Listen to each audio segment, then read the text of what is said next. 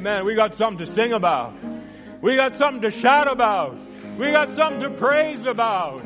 Amen. Hallelujah. Oh, praise the name of the Lord God. Amen and amen. Hallelujah. Amen. Since I saw my name in the book of heaven, since I saw my name in the book of redemption, since I saw my name the book, I have communion now with Christ, my Redeemer, since I saw my name in the book. Oh, since I saw my name in the book of redemption, since I saw my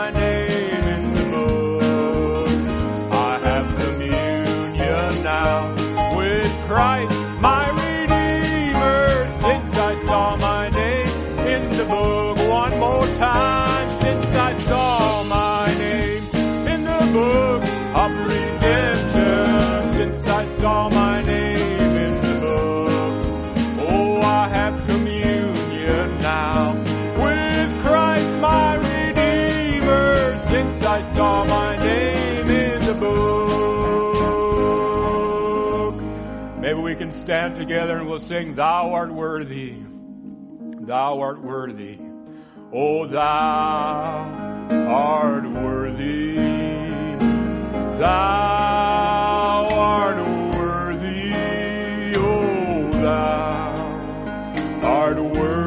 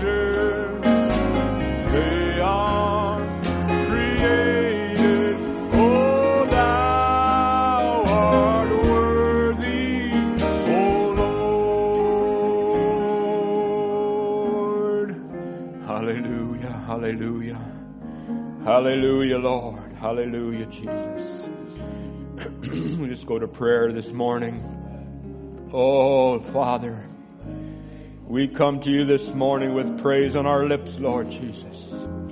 As I heard the prophet say this morning, there is no greater privilege for mortal man than to come to you, O Father, in prayer and know that you hear us, O God. Thou, O God, the great God of glory, you have bent your ear towards the earth to hear your little bride call out your name and give you praise, O God.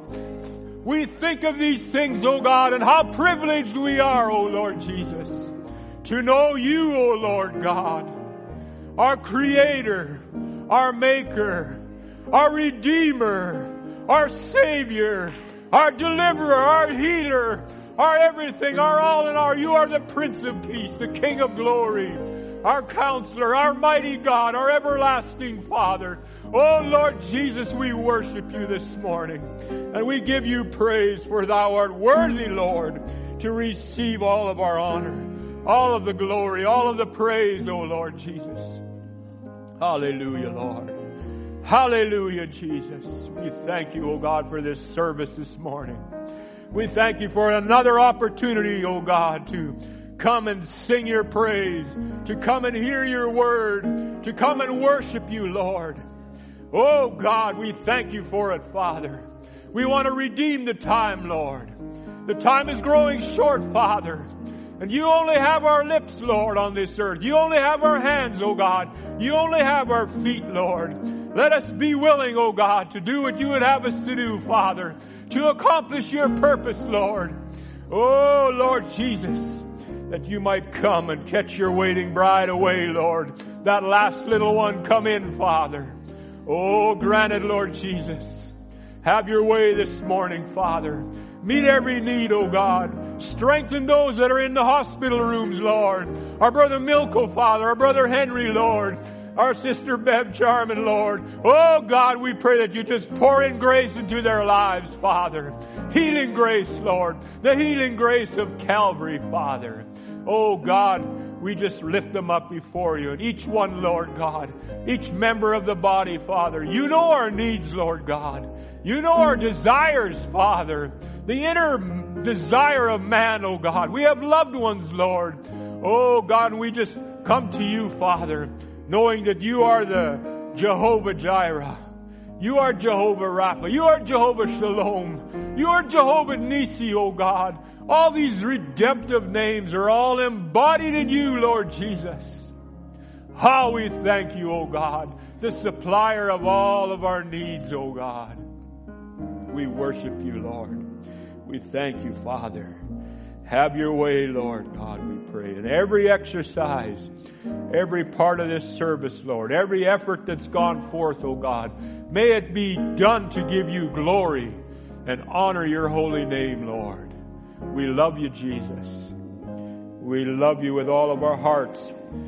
And we just pray that you take control, oh God, and have the preeminence this morning, oh God, and have the preeminence in our lives, Lord Jesus. Grant it, Father, we pray, in the precious and holy name of our Lord Jesus Christ. Amen and amen. Amen.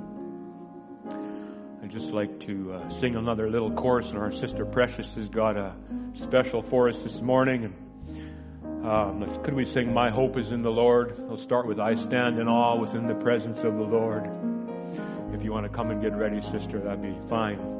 I stand in awe within the presence of the Lord, in whom the wisdom of the ages lies, for whom the raging of the sea subsides, the living sacrifice the only source of life.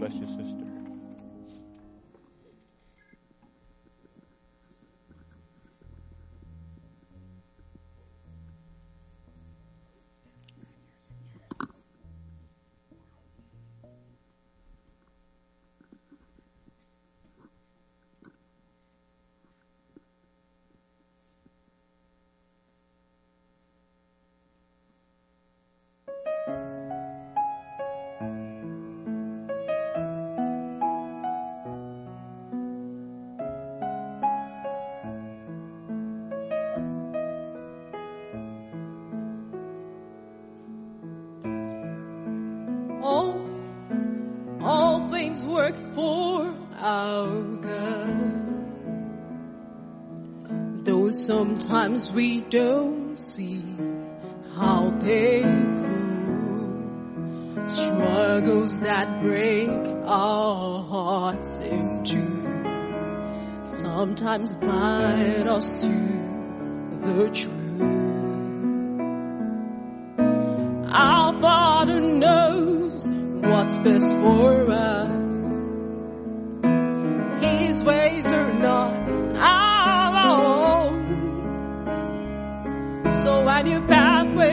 Pathway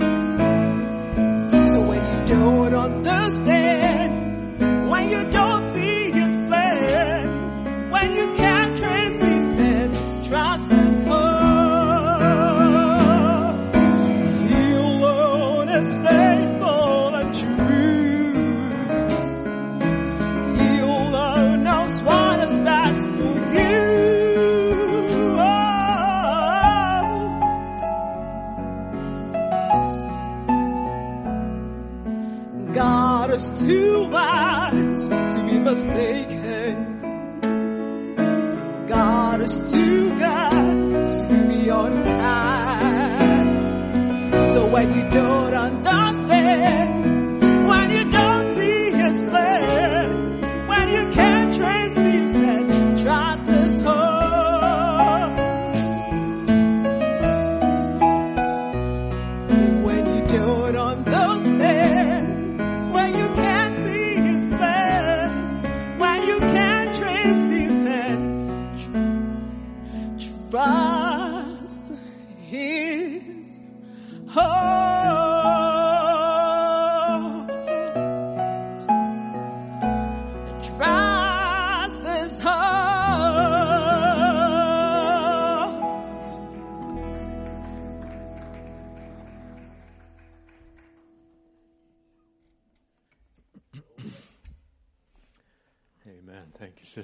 precious. We appreciate that so much. The song is so beautiful, and she sang of a tapestry, and we are woven together on God's great loom, children of God from around the world, woven together by this glorious message. Amen. And reflecting Jesus Christ in all his attributes. Amen. Just a couple of quick announcements. Um, there's going to be a wedding uh, streamed tomorrow. Um, Sister Daniela Asierda is marrying our precious brother Alex, a Filipino couple. Um, the link to stream the wedding is going to be tomorrow at. Uh, it's on the web web page. It's going to be tomorrow at 5 p.m. Brother Tom is going to be doing the officiating, and um, there's only one service here again next weekend for the Memorial Day, the U.S. holiday, and then I believe the following week and the week after, if the Lord is willing. And Brother Murphy is going to be in down in uh, down in Washington to take the services at the uh, camp. So the precious people, our brothers and sisters in Washington, will be able to enjoy some live ministry and we sure do appreciate your faithfulness and pray that God will bless you and keep you. Just before Brother Tim comes, I was thinking of this song. It was a great thing that he did for me.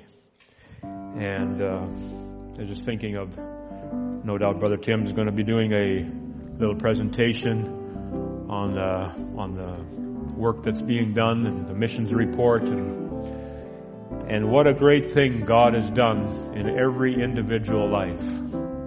God sent His Word, His message, but He meets us individually.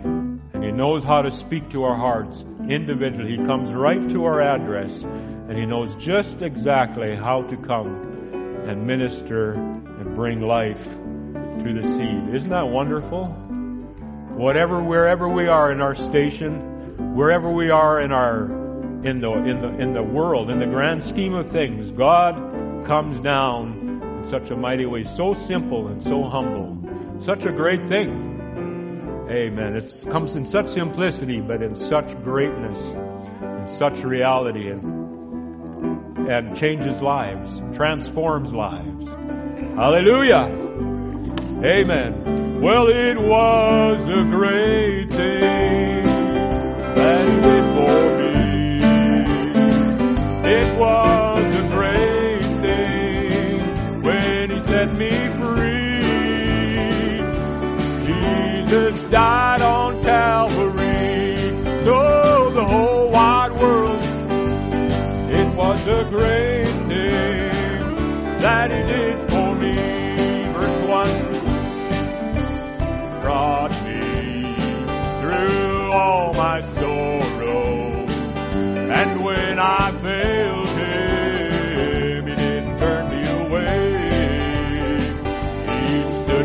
by me through all my troubles.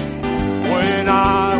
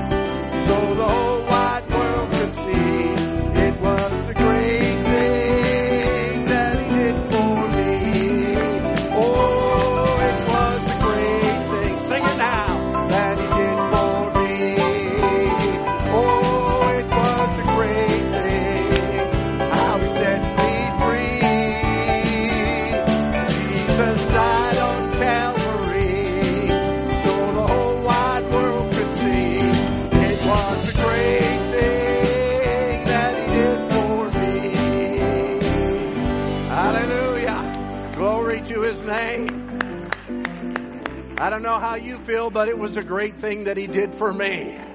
That's how I feel this morning. We could just end the service now. Call the baptisms. We're rejoicing. Everybody's happy. Amen. Glory to the name of the Lord. It was a great thing. That's a sermon. It was a great thing that he did for me.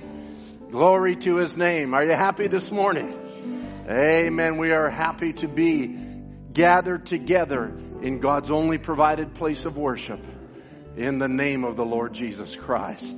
Amen. Good to be gathered together this morning. Thank you, musicians. I'd love to keep singing, but that's all the singing we'll do for now. And we'll turn to the Word. If you have your Bibles with you, we'll go to Hebrews chapter 4 this morning. Greet you all in the wonderful name of the Lord Jesus Christ. And uh, want to thank you for being here physically and spiritually. Uh, good to be gathered together with you. And we want to uh, just approach His Word this morning before we maybe uh, deal with some things from the missions field. We call it the missions field. It's a worldwide bride. I feel like Canada is a missions field. We need missionaries in Canada. Matter of fact, I've been praying to that end that God would open doors and I trust that you are also praying that way. I was praying yesterday, Lord, save my neighbors. I hope you pray that way. Save my neighbors, Lord. Do something for them. They need salvation. After the party they were having yesterday, I felt like, man, do they need salvation? And, uh, you know, we just pray, Lord, save their souls. Amen.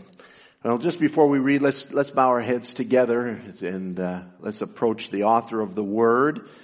Just pray that God will be merciful to each and every one of you this morning. If you have a need, why don't you just signify that before the Lord? Maybe you have a question. Maybe you have something. He is the discerner of the thoughts and intents of your heart. Heavenly Father, Lord, as we're gathered together here this morning with saints of like precious faith around the Word, this is our service for the day as we would call it a service. Lord, this is your day. As David has written, we will be glad and rejoice in it. This is the day that you have made. You've allowed us, Lord, to gather around your word. We're not completely shut down, though we wish that these pews were full of people, Lord. And may it be so that that will soon come. But nevertheless, Lord, we stand in public confession that no matter what the government does, no matter what this world does, no matter what Satan has planned for this age, we stand on the unfailing promises of the Word of God. And Lord, as you're near to each and every one, that you have deposited that, that faith within each heart, Lord, as they're reaching out to you, Lord, may you, the great discerner of every thought and every intent of every heart, may you just come by their way. May you take note of every request. May you direct the service the way that it ought to go and anoint the minister, Lord, whatever small of a gift. It's not the size of the gift, it's the size of the God that's using the gift. And so Lord, may you just anoint it for your, the benefit of your body and take complete control of this service. May every word we say be pleasing to you, we pray. We ask it for your glory and your honor in Jesus Christ's name. Amen. Hebrews chapter 4, we'll start at a familiar verse, verse 12, though that's not our text. Um, verse 12 says, For the word of God is quick and powerful and sharper than any two-edged sword, piercing even to the dividing asunder of soul and spirit and of the joints and marrow. And it is a discerner of the thoughts and intents of the heart. Neither is there any creature that is not manifest in his sight, but all things are naked and open unto the eyes of him whom we have to, with whom we have to do. Seeing then that we have a great high priest that is passed into the heavens, Jesus the Son of God, let us hold fast our profession, or we could say confession. It's the same word.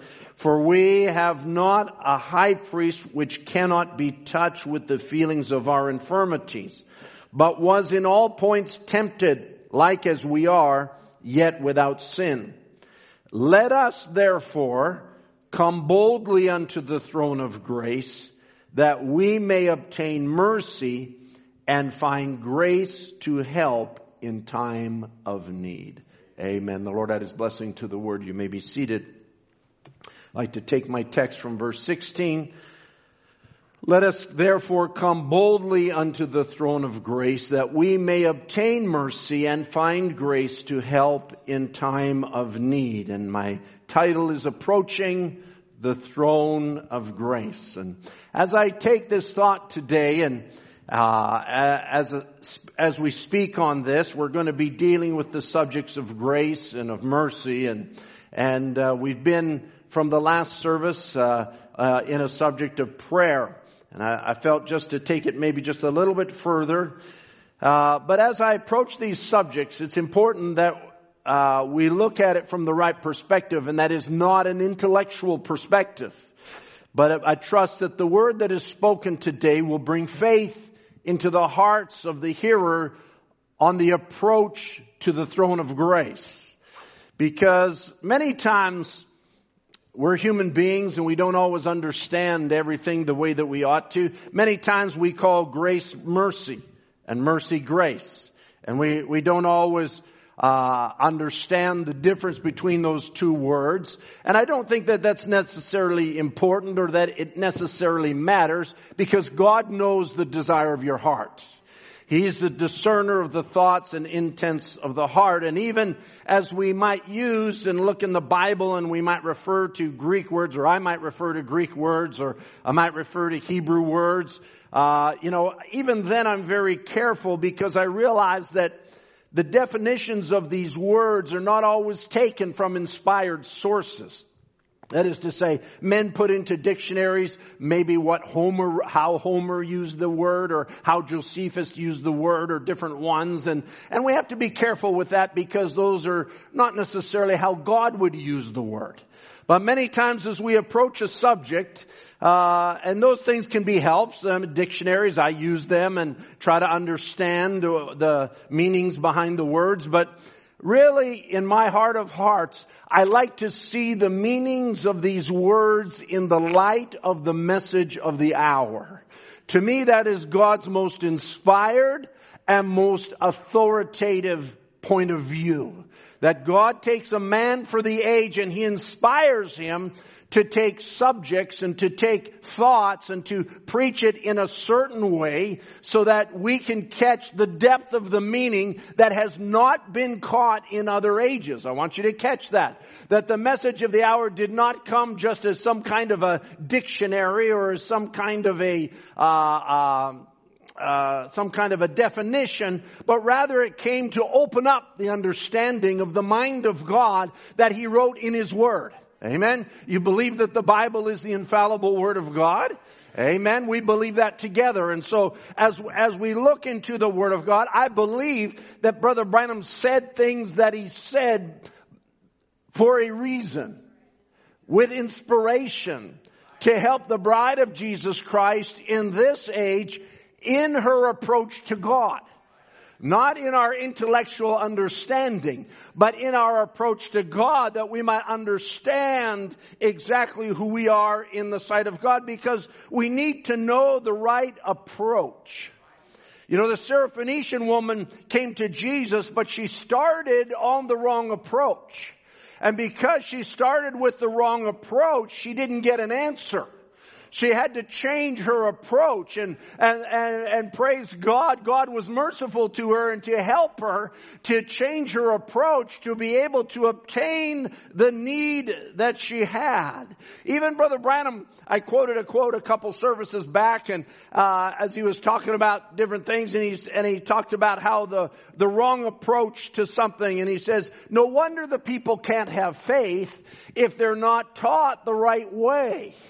And so it's, uh, it behooves me as a minister, it behooves every minister to make sure that we know what we're talking about. We don't study just to gain some, something eloquent or some kind of an emotional story or some kind of something that will tickle your mind, but rather if we could tap into the eternities of God and, and lay a hold on the promises of God in the light that God wants it brought out, it will strike the heart of the hearer and will bring faith because faith comes by hearing the Word, hearing the Word of God. And so we, we desire that with all of our hearts. Now Jesus, when he went to prayer in Matthew 26, you don't need to turn to it, but as he, the Bible says he fell on his face and prayed and said, Oh my Father, if it be possible, let this cup pass from me. Nevertheless, not as I will, but as thou wilt. So in, in Jesus' prayer in the Garden of Gethsemane, we find two wills. Jesus saying, not as I will, but as thou wilt. Uh, if you're, if you're willing, let this cup pass. But I don't want my will. I want your will. We want to be in the center of God's will. And that's a place that we need to approach always in prayer. And Brother Branham takes up this subject at length, self-will. Eh, you can read about it in the message Revelation chapter 4 part 3 in 1961 if you want to study it. But he's, he's, he asks a rhetorical question. He says, why will you call that self-will, Brother Branham? He's asking himself the question as though it's from somebody else.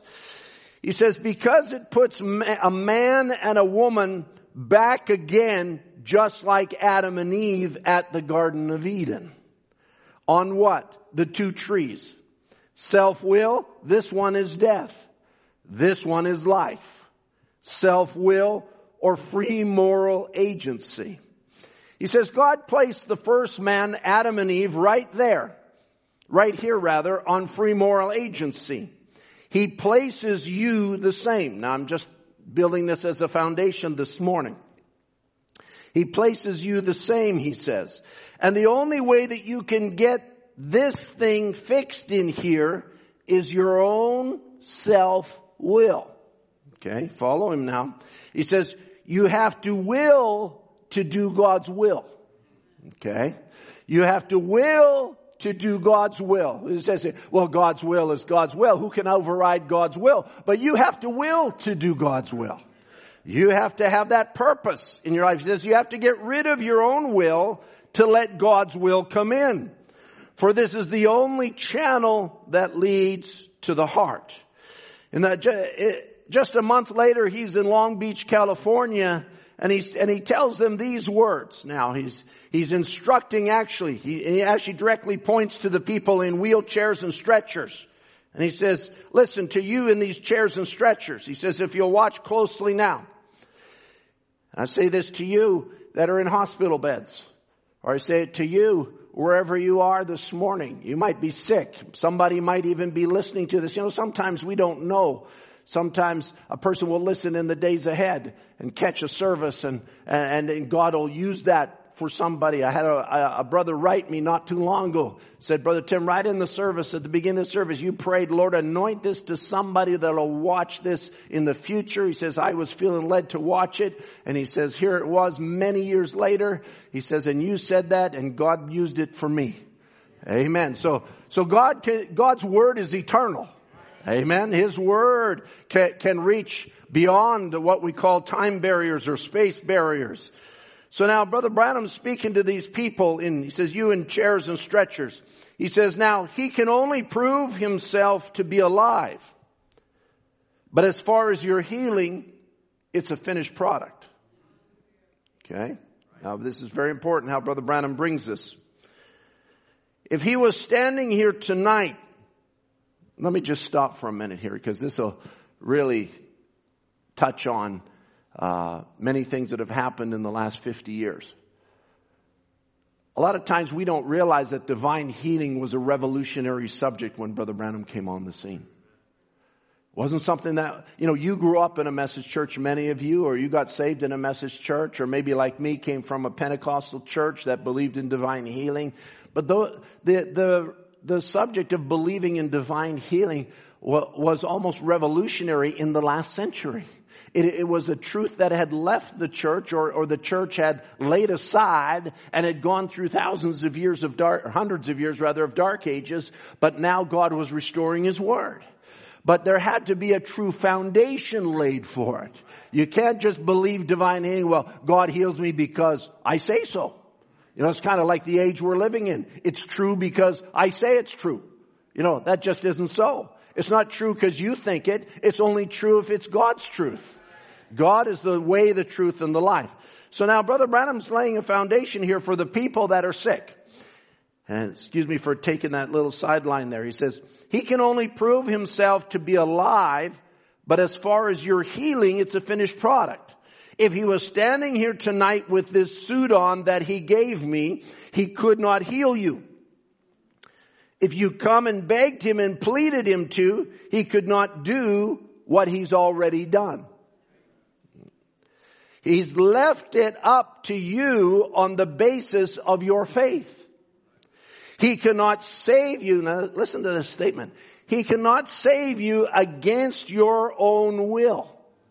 You're a free moral agent. You can turn it down or you can accept it. And then he turns to healing. He says, you understand clearly now, he cannot heal you against your will. He cannot save you against your will, but he can make himself known in his promises. Then you accept it upon those bases. Amen. So we have something to play in this. God has put us here on the earth in free moral agency, whether it be for salvation, whether it be for healing. I'll say if there's somebody that's listening this morning that's not saved, God's not going to save you against your own will. You have to want to serve God. If God's speaking to your heart, you have to surrender your own self-will. He's not going to override that. Our dear brother Tom, he, he gives us his testimony many times of how the dealing of the Lord through brother Ken and sister Linda and the different ones and, and how he was resisting the Holy Spirit and not wanting this and not wanting that and, and there was always a back and forth in that and, you know, but finally he gave up his own will will to serve God or take God's will in his life. And so we, we recognize that God deals with each one of us individually. That was just the most uh, most uh, clear example that I could think of this morning. So he makes himself known to us, but then it's our choice. All right. So then, Brother Branham, I'll take a little further here. He, he makes another statement, and I'll go to the believer. He says, we have our body and our being here is like a seed. A seed on the outside has a shell and the shell has a crust or a pulp, pardon me, and the inside the pulp has a germ. And that's the way we are, body, soul, spirit. He's talking about the three realms that we live in. But then he, he says, the inside is one avenue and that avenue is the same place where God will set every man from Adam and Eve. Self will. Okay. He says, you will to live or you will to die. Either one you want to. You're based on free moral agency. But this is a statement I want to get to now. This is for you believers. He says, whatever a spirit that you let dominate you will bring forth the fruits. Whatever spirit that you let dominate you will bring forth the fruits. Your life will be dominated by the inside. Uh, I could I could, we could really just branch out here for the entire service, so I haven't even got to my subject yet. But, but let me just say that, you know, as a Christian, you have to realize that there are many things that are trying to influence you. There are many things that are trying to uh, uh, occupy your time, occupy your mind, occupy your thoughts, but it's whatever you allow to dominate you. That's the kind of fruit that your life will bring forth. If you let the Word of God and the Holy Spirit dominate you, that will bring forth fruit unto life eternal. And that's what every Christian believes for. That's what every Christian dies for, lives for. You know, Brother Branham said in one place, he, he says, uh, uh, I don't have, I can't think of the quote exactly, so I better not say it. But he's basically saying, you know, people say they're this and people say you're that. He says, all I want to be is God. He says, all I want to be is God. In other words, he wasn't saying I want to be God. He's saying that all I want is the attributes of God expressing itself through me. And, and, that's the way it is with every believer and everything that we yearn for is that and, and as much as you surrender your self-will to God and as much as you let the Holy Spirit dominate your life, that's as much fruit as you're going to bear. Amen. And so, so we have to realize that you have battles. We've been through battles. Those of us that are older have been through battles and been through more battles than those of you that are younger and you're still going through battles. But the battle is to surrender yourself the battle is to yield yourself to God and let the Holy Spirit dominate your life. And whatever gift, whatever uh, talent that God has put in you, He will bring forth the fruits of it. And I can say you'll never regret it by surrendering your life completely to God. A couple more quotes if you don't mind.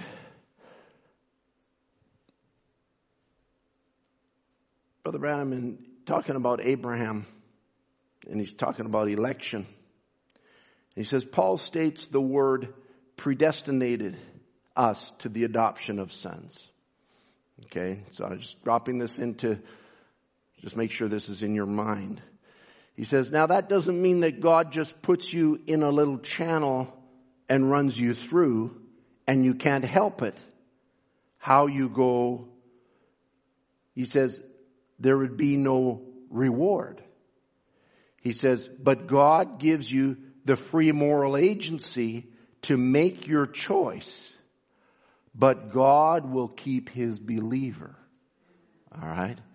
So he says, predestination is not that God puts you in a channel and then just pushes you through it and you can't help it. No, he says you're still a free moral agent.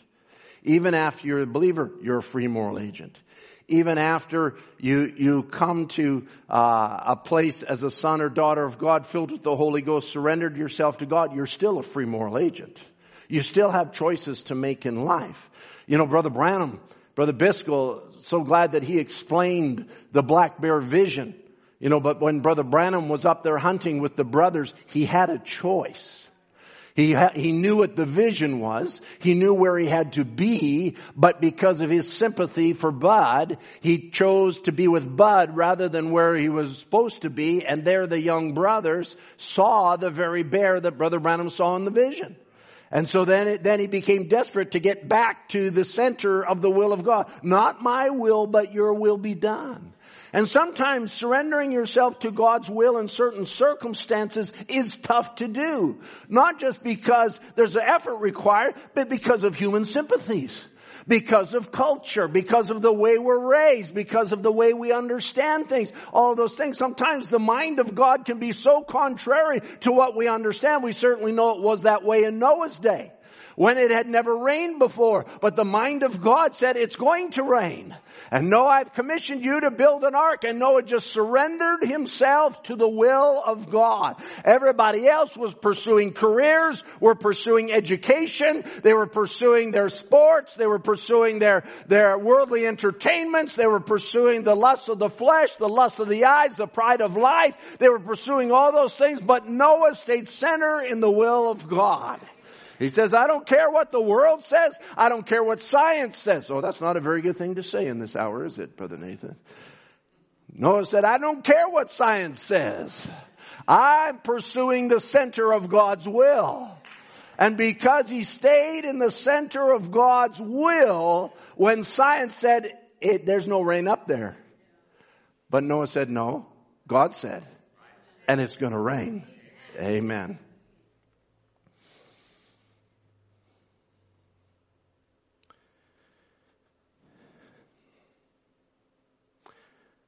Brother Branham said in 1959, he said, you send your own soul to its eternal destination upon the free moral agency of your own convictions. God does not send anyone to hell. He never did, and He never will. Men send themselves to hell because they refuse to accept the way of salvation. I wish I could look into the eye of sinners saying this. You know, it's, God never sends anybody. Oh, God's a loving God. Why would He send anybody to hell? He doesn't. He's a loving God. He's not willing that any would perish. Man sends themselves to hell because they refuse to choose based on their own free moral agency the way of salvation. One last quote on free moral agency, if you don't mind. A lot of quotes this morning. Just kind of laying them all in there very quickly. When you realize, what are we doing here? Where did we come from? It's 1963. He says, or what business have we got being here? We wasn't put here just by chance. We were put here for a purpose and we must serve that purpose. You hear me, young people? You hear me, everyone? We must serve that purpose. We must serve the purpose. But still, we are back on the basis of free moral agency, where we can serve it or reject it, just like Adam did in the beginning. So it doesn't matter. You say, well, I'm predestinated. I'm going to make it. Really? God says you can accept it or you can reject it. You say, well, I, I, I know if there's a seed gene in there, I don't want to, I don't want to go so far over here on your action to forget that if God sees a seed gene in you, He knows what it's going to take to get your attention. But ultimately it's your decision. And whether you accept or whether you reject the will of God, that's entirely up to you. So why do we then even preach if there's predestination? Why do we then even preach the Word of God? But we, as Paul says, we persuade men. There's a right way and there's a wrong way. There's a truth of God and, and there's an error of the devil. But you have to choose for yourself. As he says in 2 Corinthians 5, knowing therefore the terror of the Lord, we persuade men. There's a reason that we realize that the wages of sin is death. Unbelief will lead you to a, a, a, payment plan that you don't want. And, uh, and there's a recompense for the sins of this world, and you don't want that, and I'll say, you don't want to choose that, not for a moment, not for a second, not for any time of your life. I would persuade you, find God's purpose in your life, find God's will, and accept it as the center of your life. That's why even going to church, and I was thinking about going to church, uh, you know, how that people, you know, sometimes we can get of the situation where, where church becomes a almost a burden in our life because we're so busy and because things pile up on us. But let me just tell you this. When you're in the center of God's will, going to church is the center of your life. Everything else revolves around that. That's why we're so I could say out of place. That's why we'll sit in our homes and we'll watch it on the screen. We'll do something because the center of our life is serving God. The center of our life is recognizing God's blessing within our life and coming together and worshiping Him. That there is a God in heaven who had mercy on me, who came by my way one day and saved my soul and delivered me from the things of the world. And all I want to do is rejoice in His presence. Now sometimes I gotta do other things too. I gotta go to work. I gotta mow the lawn. I gotta take out the garbage. Those things all gotta be taken care of. i Gotta paint the house, whatever it might be. There are things that need to be taken care of, but the center of my life is to serve God. Don't ever lose that. Don't ever let the devil take that away from you and say, oh well, you know, you're busy in church three times a week. Come on. You know, there's so many other things you gotta take care of. No, don't let the devil take you down that road. Stay in the center of his will. Amen.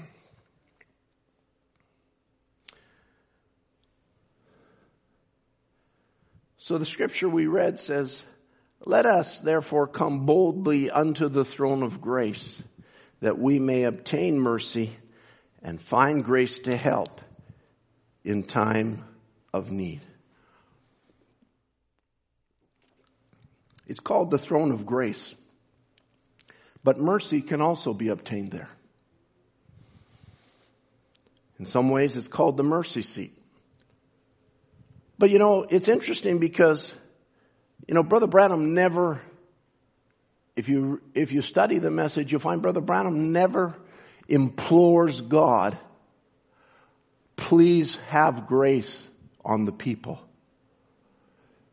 He never says, he never implores God to have grace. But 700 and some times he implores God, have mercy on the people. There's a difference between grace and mercy. Let me just lay it out for you a little bit this morning to help you and as we approach God's grace in this hour. So the, the Bible says that we may obtain mercy and find grace to help in the time of need. So I'll say that grace is found, but mercy is obtained or received. Or we could say it another way that mercy, or grace rather, is eternal. Grace in itself is eternal, but mercy can be persuaded. And I was thinking of what's a word that they'll never forget. I'll say it this way. Grace cannot be changed, but mercy is negotiable. I'll let that sink in a little bit in your minds. Grace cannot be changed, but mercy is negotiable. And I'll prove it to you why I say it that way. Because Brother Branham, as Brother Branham's taught us, prayer changes things. Alright? So when we go to God in prayer, when we approach the throne of grace, we want to find grace, but we also want to obtain mercy. All right? And so we, we find that uh, you can pray, and when you pray, really the, the, the majority of the time we pray, the object is to obtain mercy for a specific situation when you are praying something. You know, but Jacob I'll remember when he was at the brook as he was praying, as he had divided up his family and all of his assets and everything and sent them on ahead and, and now he still finds himself in the middle of a situation. He wasn't going to God to find grace. He was going to God for mercy. He was hoping that his life would be spared. He know that he had upset his brother. He know that he had stolen the birthright and stolen the blessing and his brother was angry with him and the situation looked dire and he's coming now with 400 men and he thought, oh my, this could be the end of my life. So he's looking for mercy and he begins to wrestle with the angel. But what did he find with the angel? He didn't find mercy. He found grace. Because grace is predestinated unmerited favor. And grace is what you are in the mind of God before the foundation of the world. And so grace itself is eternal. Let me read you a quote here from the Invisible Union. He says, you're going to the wedding in the sky.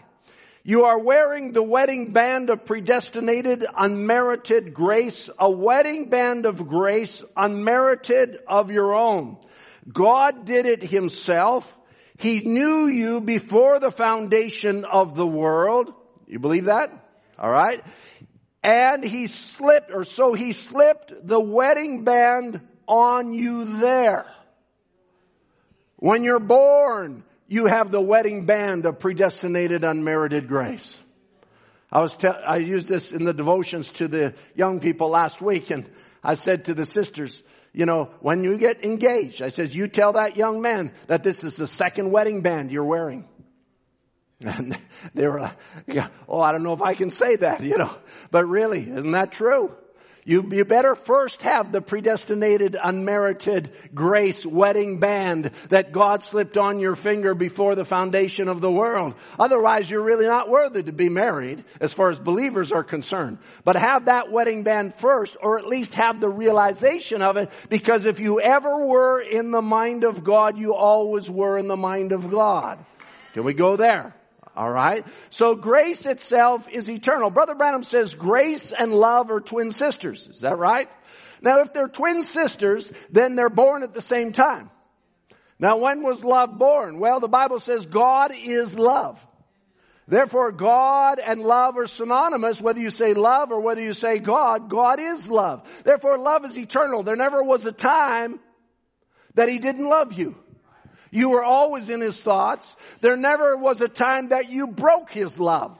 Aren't you glad for that? There never was a time where you did something so bad that it stopped God's love. God doesn't fall out of love.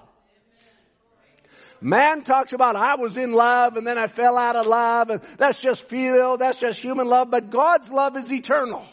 But love has a twin sister called grace. And God's grace is also eternal. It's without beginning and without end. If God knew you, He always knew you and said, this one is mine. I know him. I know her before the foundation of the world. I wrote their name on my book. They're going to be there in the end. I know them. That's why when Jacob wrestled with the angel, he was looking for temporal mercy. He was looking for something to save him from the present situation. But God opened his eyes and says, you're not Jacob. Your name is actually Israel. For as a prince you have power with God and have prevailed. Hallelujah. Oh, if we could only find grace. And many times people go to God for mercy, but what they find is grace.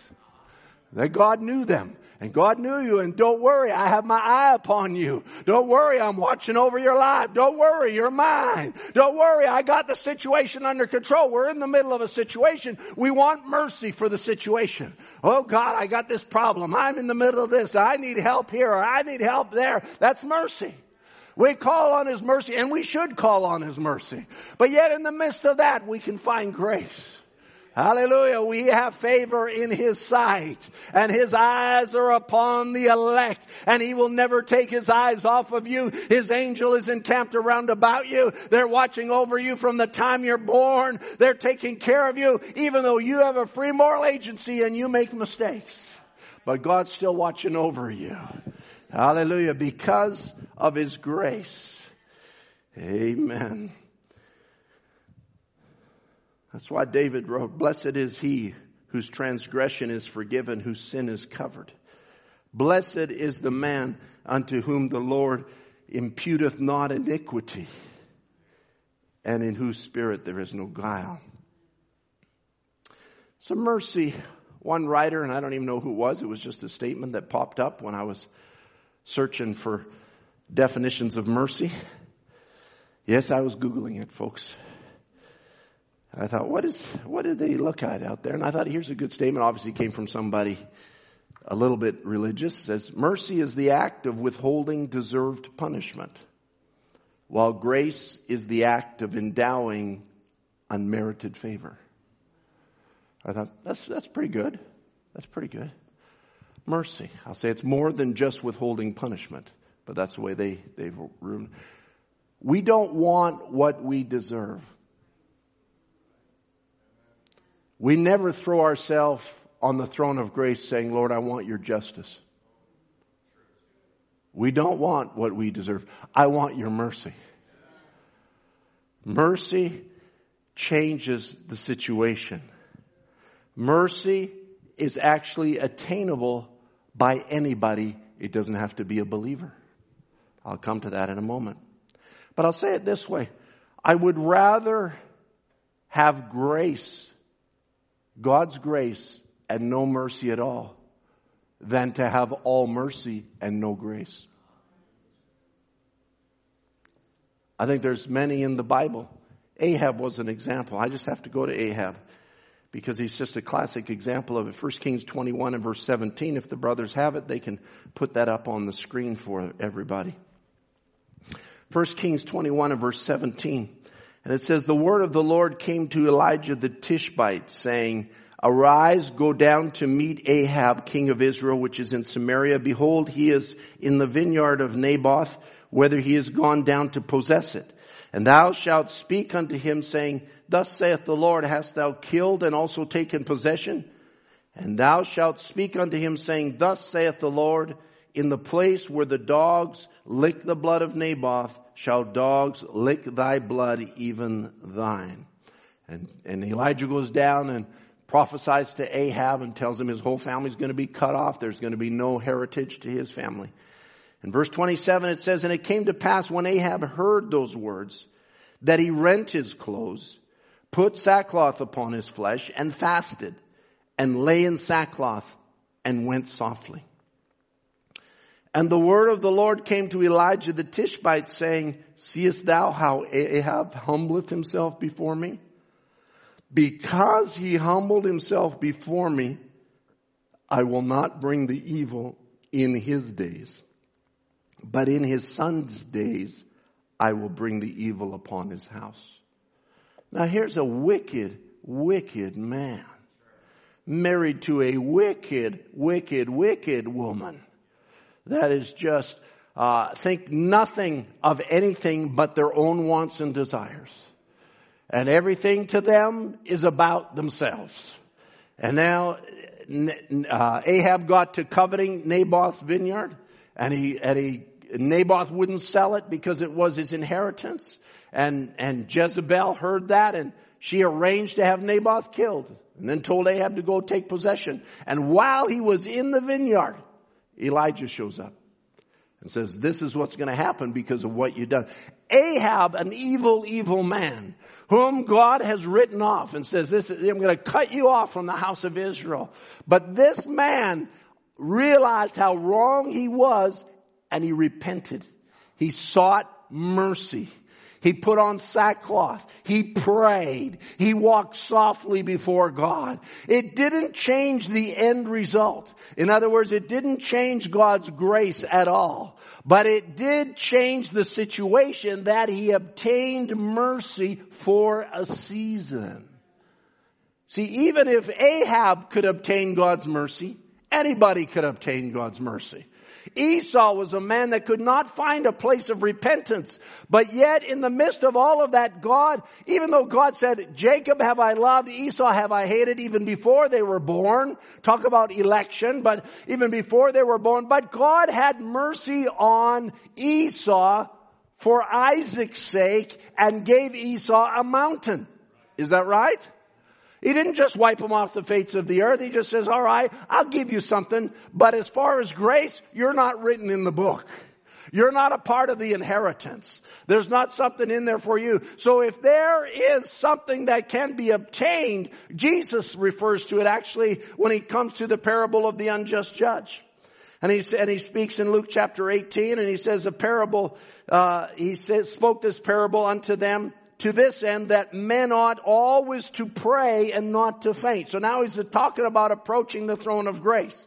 And he says there was there was in the city a judge which, uh, which feared not God nor regarded men. And there was a widow in the city. She came unto him saying, avenge me of my adversary. He would not, but after a while he said, though I regard, or though I fear not God nor regard men, but because this widow troubleth me, I will avenge her, lest by her continual coming she weary me. And the Lord said, hear what the unjust judge said. Catch this now. Now just stop for a minute and look at the picture. Here's a man that has no regard for anybody's feelings. Doesn't care what this woman thinks, doesn't care what any man thinks, he doesn't even care what God thinks. Doesn't have the fear of God as Brother Michael spoke about on Wednesday. He doesn't, doesn't have that within his life. And so he's just a man, he's a judge, his word is final, and he says, you know what, I, I, I have no regard for this woman, but, but, the woman says, I'm not letting go until he answers me. I'm not going to let go until something changes. There was a situation, we don't know what the situation was exactly that she wanted uh, uh, judgment on, but in the midst of it all, she just kept knocking. She kept coming. And the judge finally said, lest she weary me, I will do something for her. And Jesus says, now, Shall God, shall not God avenge his own elect which cry day and night unto him, though he bear long with them? I tell you that he will avenge them speedily. Nevertheless, when the Son of Man cometh, will he find face on the earth? In other words, what Jesus is saying, listen, God is watching over his children. But even as this unjust judge heard somebody that wasn't even connected, God will also hear anybody that's going to come to him with faith. Doesn't matter what their position, doesn't matter whether they're elect, God is a God of everybody. Are you hearing me? That's why denominational people actually get prayer answered. That's why you don't have to be part of the bride to approach unto God. Anybody can approach unto God. But it's the elect of God that have the approach to God made known unto them. If you can go to the throne of grace, not just for mercy, but if you can find grace there. I've always been in His sight. I'm a part of Him. The promises are a part of my inheritance. I'm laying hold on what's mine. Hallelujah. Then it's a different situation. God surely watches over His own. That's the role of grace. I said to the young people, and I say to anybody here, if you find yourself in a backslidden condition, no matter how far you go, go away from God, just remember that. The right approach to God, God will hear you. Don't ever forget that in your life. You might find yourself in a situation. One, you know, oh, I better just leave some of this here. We have some missions things to go into. But this is what we are wanting in every elected soul that they will find the grace that God has for them.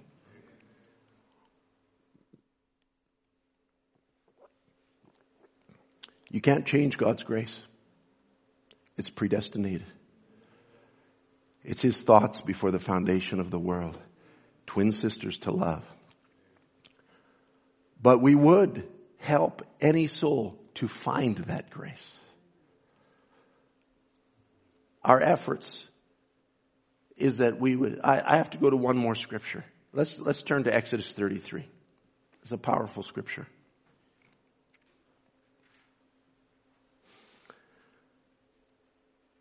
Every effort that we put in is that people would know the grace that they have in God's sight.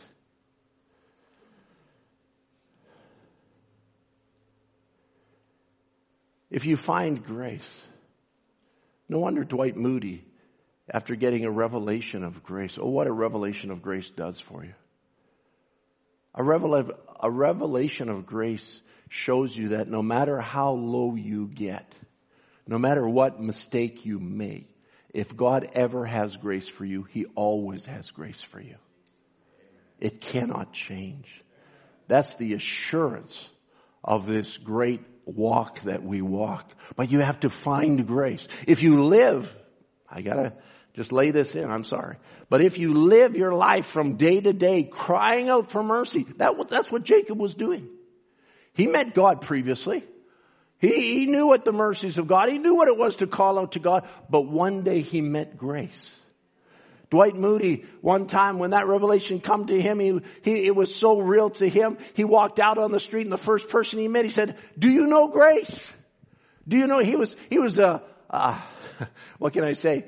He was a, a thoroughbred, built through and through evangelist. When the revelation struck him, he wanted to tell somebody else.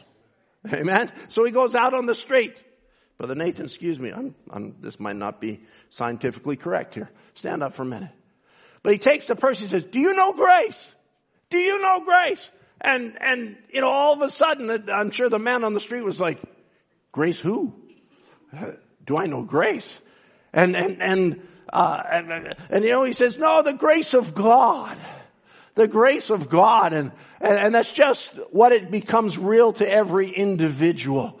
Do you know grace? Do you know you're eternally in the mind of God? Do you know when you go to your face in prayer that God's interested in hearing from you? Do you know that He wants you to prevail? Do you know that He wants you to attain the promises in His Word? It's not just your efforts, that's mercy. It's not just your pressing through and knocking continually and all that kind of stuff, but on the other side of that mercy, there's a grace laying there. That God says, come on, you can do it. Just press in. Just lay your will down and accept my will for your life. Just take a hold of my promises. Just lay hold of what I've given you. You're an eternal creature. If you could rise up into the perfect faith that I want you to walk by, you'll become such a mystic to this world. You'll become so separated people won't understand you, but you'll come into rapturing condition. It'll be a reality of a Messiah walking upon the earth, uh, a manifestation of the realities of eternal coming into the life of every predestinated seed of God. So here's Israel now in Exodus chapter 33, coming from Egypt, going to the promised land. They're the elect of the Lord. He's brought them out. We are also in an Exodus. We're, we're in the last or the third Exodus. The first Exodus was here. The second Exodus was law to grace. But now the church is going beyond grace. The church is going from grace into the eternal. Amen. Going back to the minds of, the mind of God. Verse 12. And Moses said unto the Lord, See, thou sayest unto me, bring up this people, and thou hast not let me know whom thou wilt send with me. Yet thou hast said, I know thee by name. See? And thou hast found grace in my sight. Now therefore I pray thee, if I have found grace in thy sight, show me now thy way, that I may know thee and that I might find grace in thy sight, and consider that this nation is thy people. Now,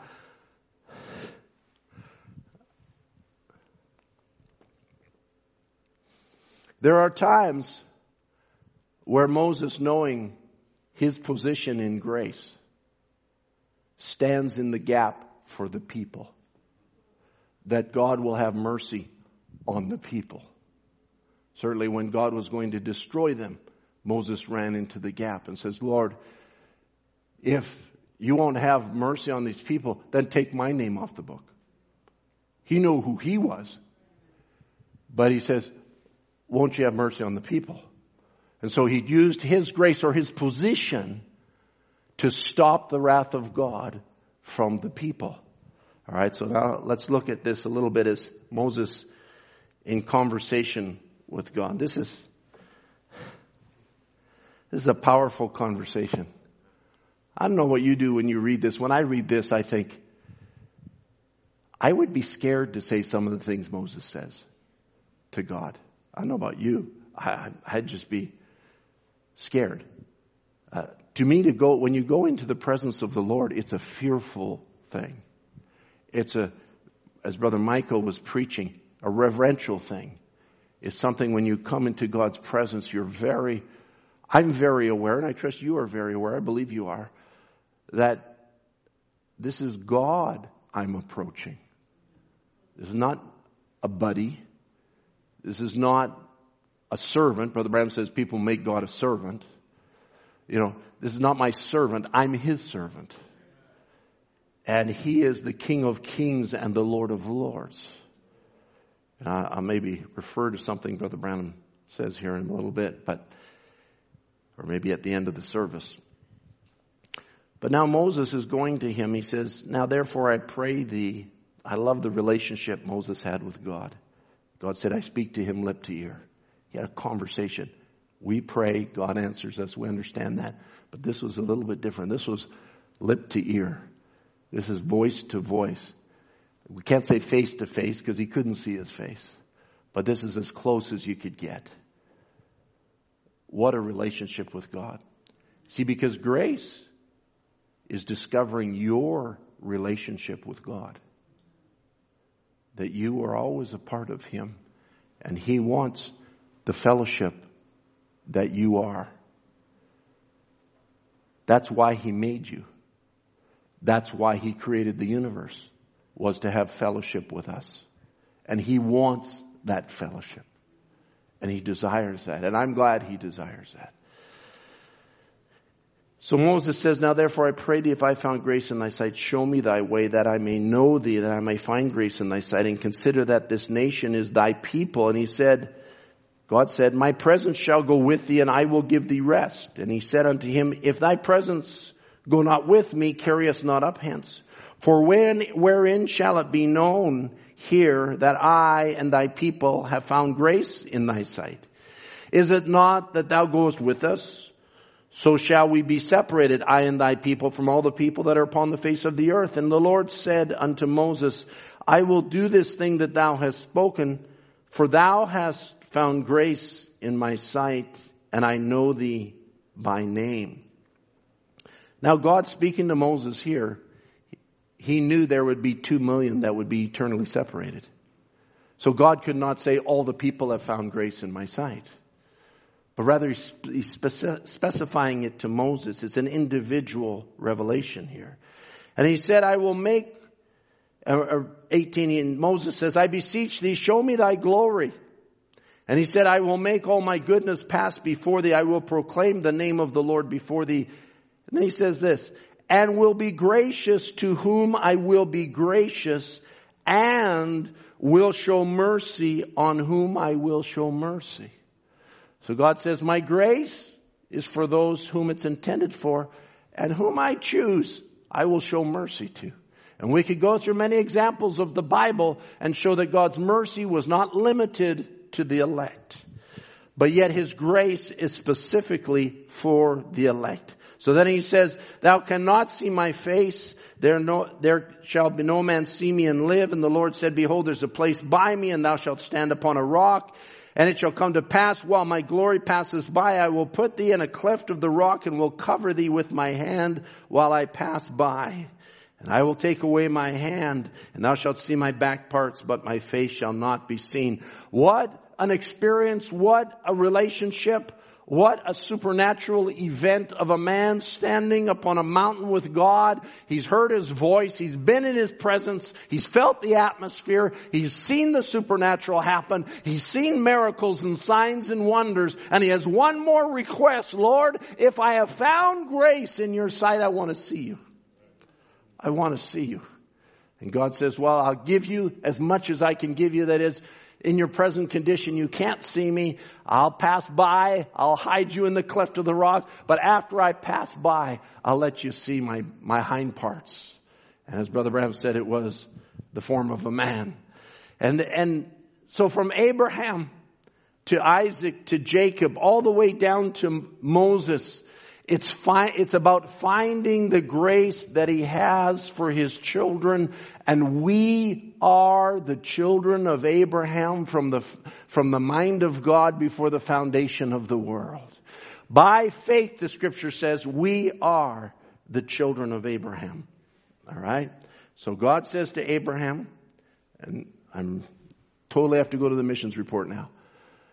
Uh, God says to Abraham in the city of Ur, God comes to Abraham. And uh, I'll just say it this way, the way Brother Branham said it. God met him down there, Probably a little old fellow, 75 years old, when God called him. Probably a little bitty fellow, long whiskers, bald headed, stoop shoulders. But Abraham found grace in the sight of the Lord. Out of all that city, you know, we talk about why isn't there a message church in this city or why isn't there a message church in that city? Out of the big city of Ur, God comes to one man that found grace in his sight. Abraham found grace in the eyes of the Lord. And God told Abraham, separate yourself from among your people. And Brother Branham says that's the best thing to do. Amen. We'll go to, we'll go to the missions report if you put Malawi up first. All right. Whether we go to this country or that country, you can go ahead and start it. Whether we go to Malawi, whatever country we go to, it's about one thing. Finding those who have found grace in the eyes of the Lord. Salvation is of the Lord. God is looking for His own.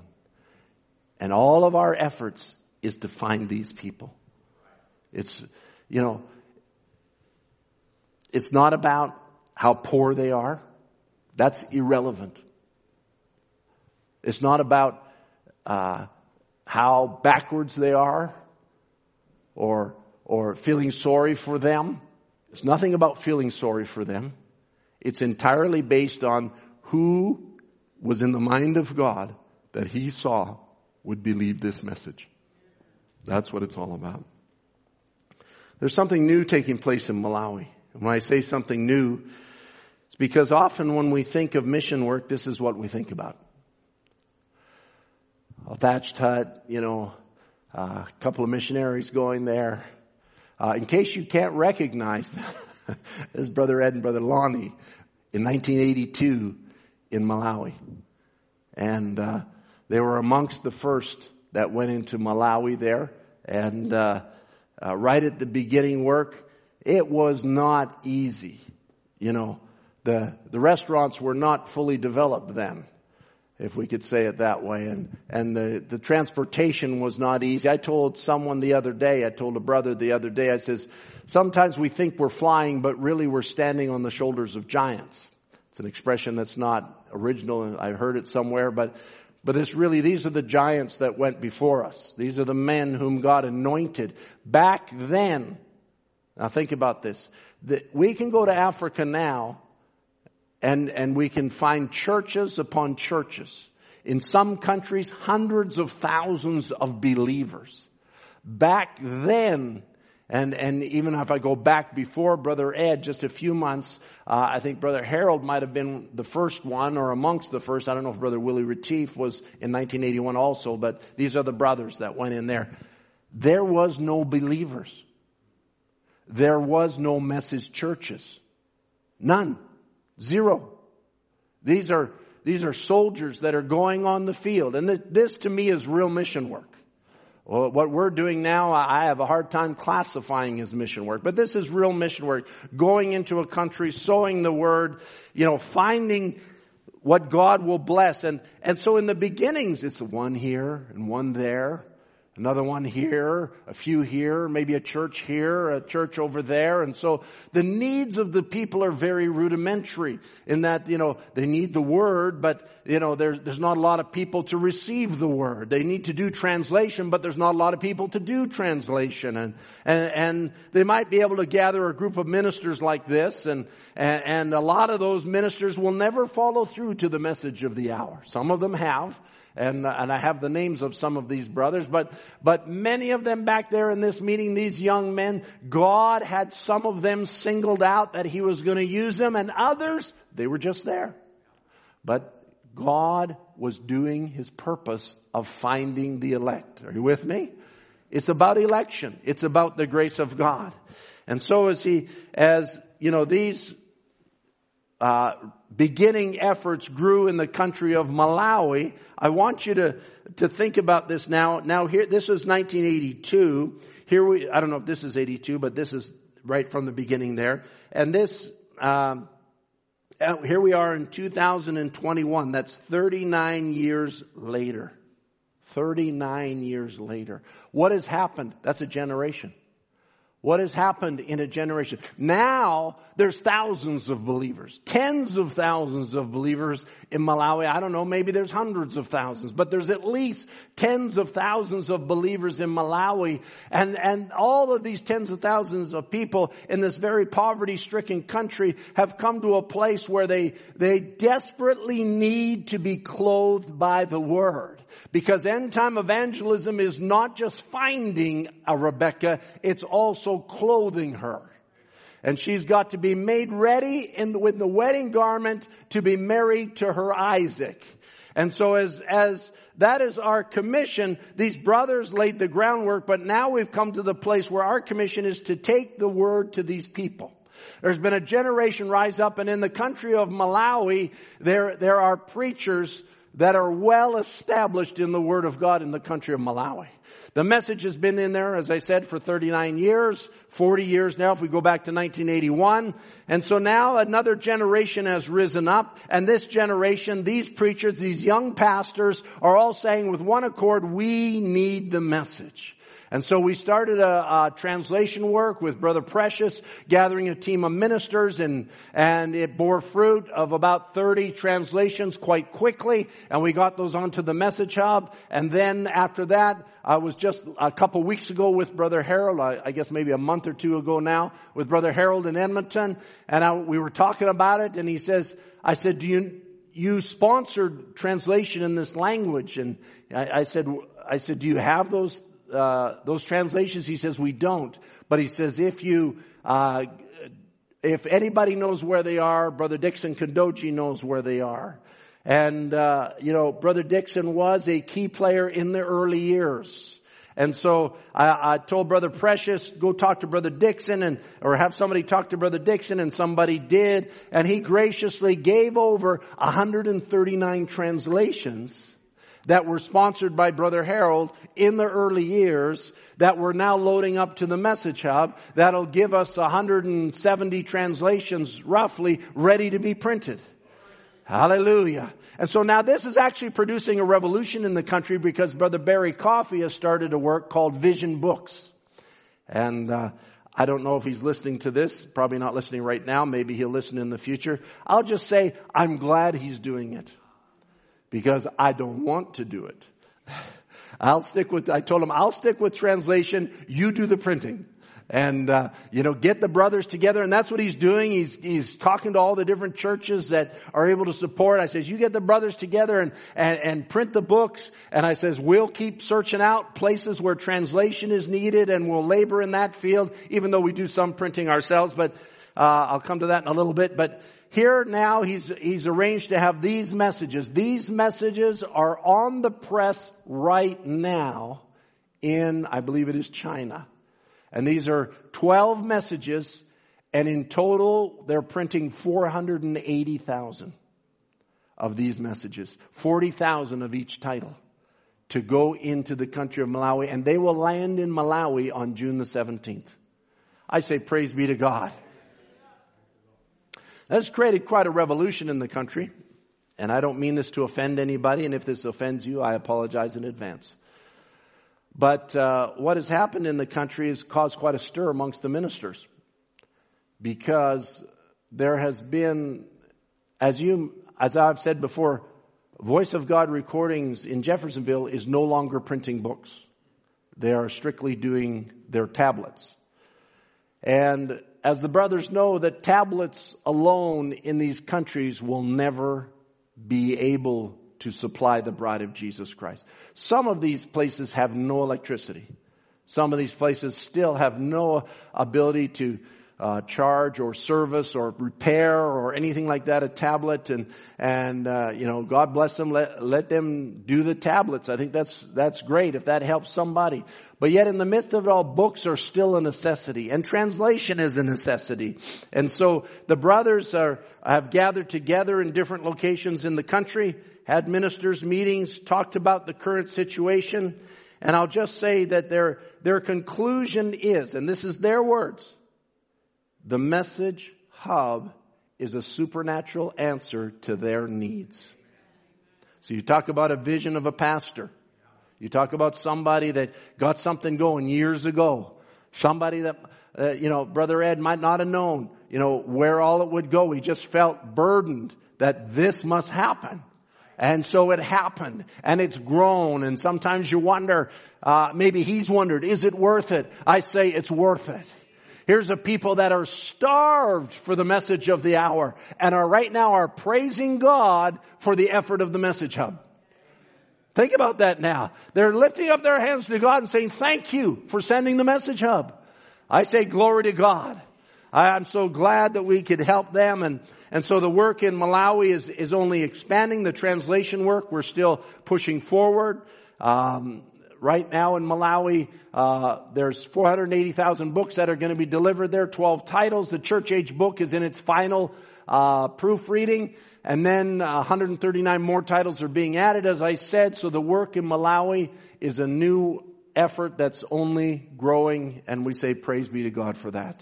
For every soul that's receiving the food that they need in this late hour. Amen. You can put up Angola next if you don't mind. While he's putting up Angola, I want to talk about Rwanda because Rwanda is a great, I don't have any slides on Rwanda, uh, but Rwanda is right next to Uganda. And in Rwanda, you know, in 2015, they had nothing. Nothing. That's only six years ago. All right? And so, Brother Eli Kwizera, the Lord, you know, talk about God sovereignly moving somebody into an assembly. But Brother Eli Kwizera came by our way. His background was different than what many of you have experienced. But he quickly recognized the importance of the message of the hour and how to, and realize how can we get it into the hands of the people. So we did the same thing that we always do. Let's get a team of translators. There's no time to waste. It's not, I don't want one translation a month. I'm sorry, that's just the way I am. I appreciate every translation that's done. But yet, to me, get a team together. Get, if you're going to hit a language, get five, get ten translations a month. Hit it hard and get the message out to the people and get it in their hands because the people are starving.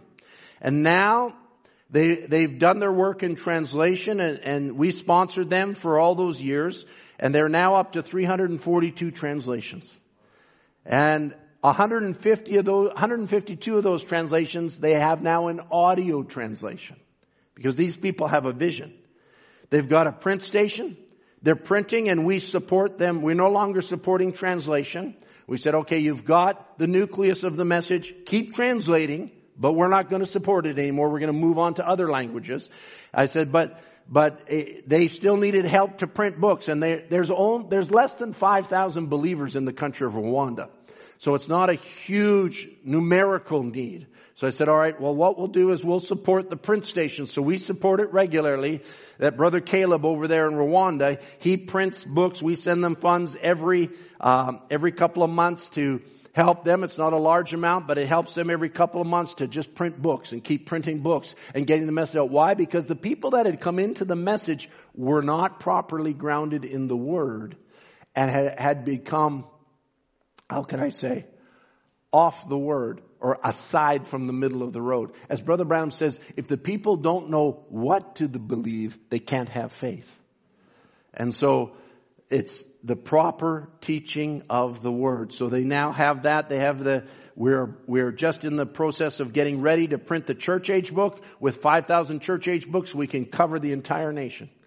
And so we praise God for that. We'll probably print that in China and then send that over there. And they're working on audio translation uh, because they want to do a radio broadcast. They've seen the fruit of that in Uganda and they want to do that themselves. And so you pray for them. That's what they're working on is that they'll work towards a, a radio broadcast. So now I said all that to say this. This is the typical case of an entire country now. They had nothing six years ago. Now they have everything they need they can move forward in the entire revelation of the Word of God. Isn't that wonderful? Uh, that's, that's what I call a success case. The elect of God, the seed of Abraham, are discovering who they are. They found grace in the eyes of the Lord. Angola. Angola, as you know, we, we opened up a, a print office there because getting books into the country is very difficult. We don't really have a handle on how many believers there are in the country, so we've we've uh, put in an office, a print station, and and uh, there we do mass printing, a high speed printer, and they just print books, very high rate of speed, and they they uh, they lay out the pages, and they get volunteers to come in and collate the books, and so they they print a I think it's 12, 1250 of each page. And then they collate them by hand because we, we don't have the equipment to do that. We don't want to invest in a full-fledged print operation. But it also enables the local churches to have something to do in the work of the Lord. So they provide the volunteers to do the work while we provide the paper and the printer and that sort of thing. And so it's all going forward with the help of Brother Jason Jackson's church uh, carries a large part of the burden, and others also are supporting the work. And so the, the volunteers come in and they collate the books and put it all together, and then they staple them and fold them and and uh, uh, work together in that regard in the office, and then they trim them just like we would do here, and uh, get that all together. And so finally, they have their supply of books, and we we print quite a number every month. Those are tracts, and uh, and then the people come in to get their books, and they're thrilled. They're they're Luanda is the capital city, but it's kind of shut off from the rest of the country because of COVID. There's a lot of international travel because of the oil industry in and out of Luanda. So they kind of keep the rest of the country sheltered. It's almost like there's a, a wall around it. It's not a literal wall, but it's, you know, it's, it's made it a little bit difficult to travel between the zones. We know a little bit about that here. But, uh, uh, the outer provinces are getting word that there's books available in Luanda.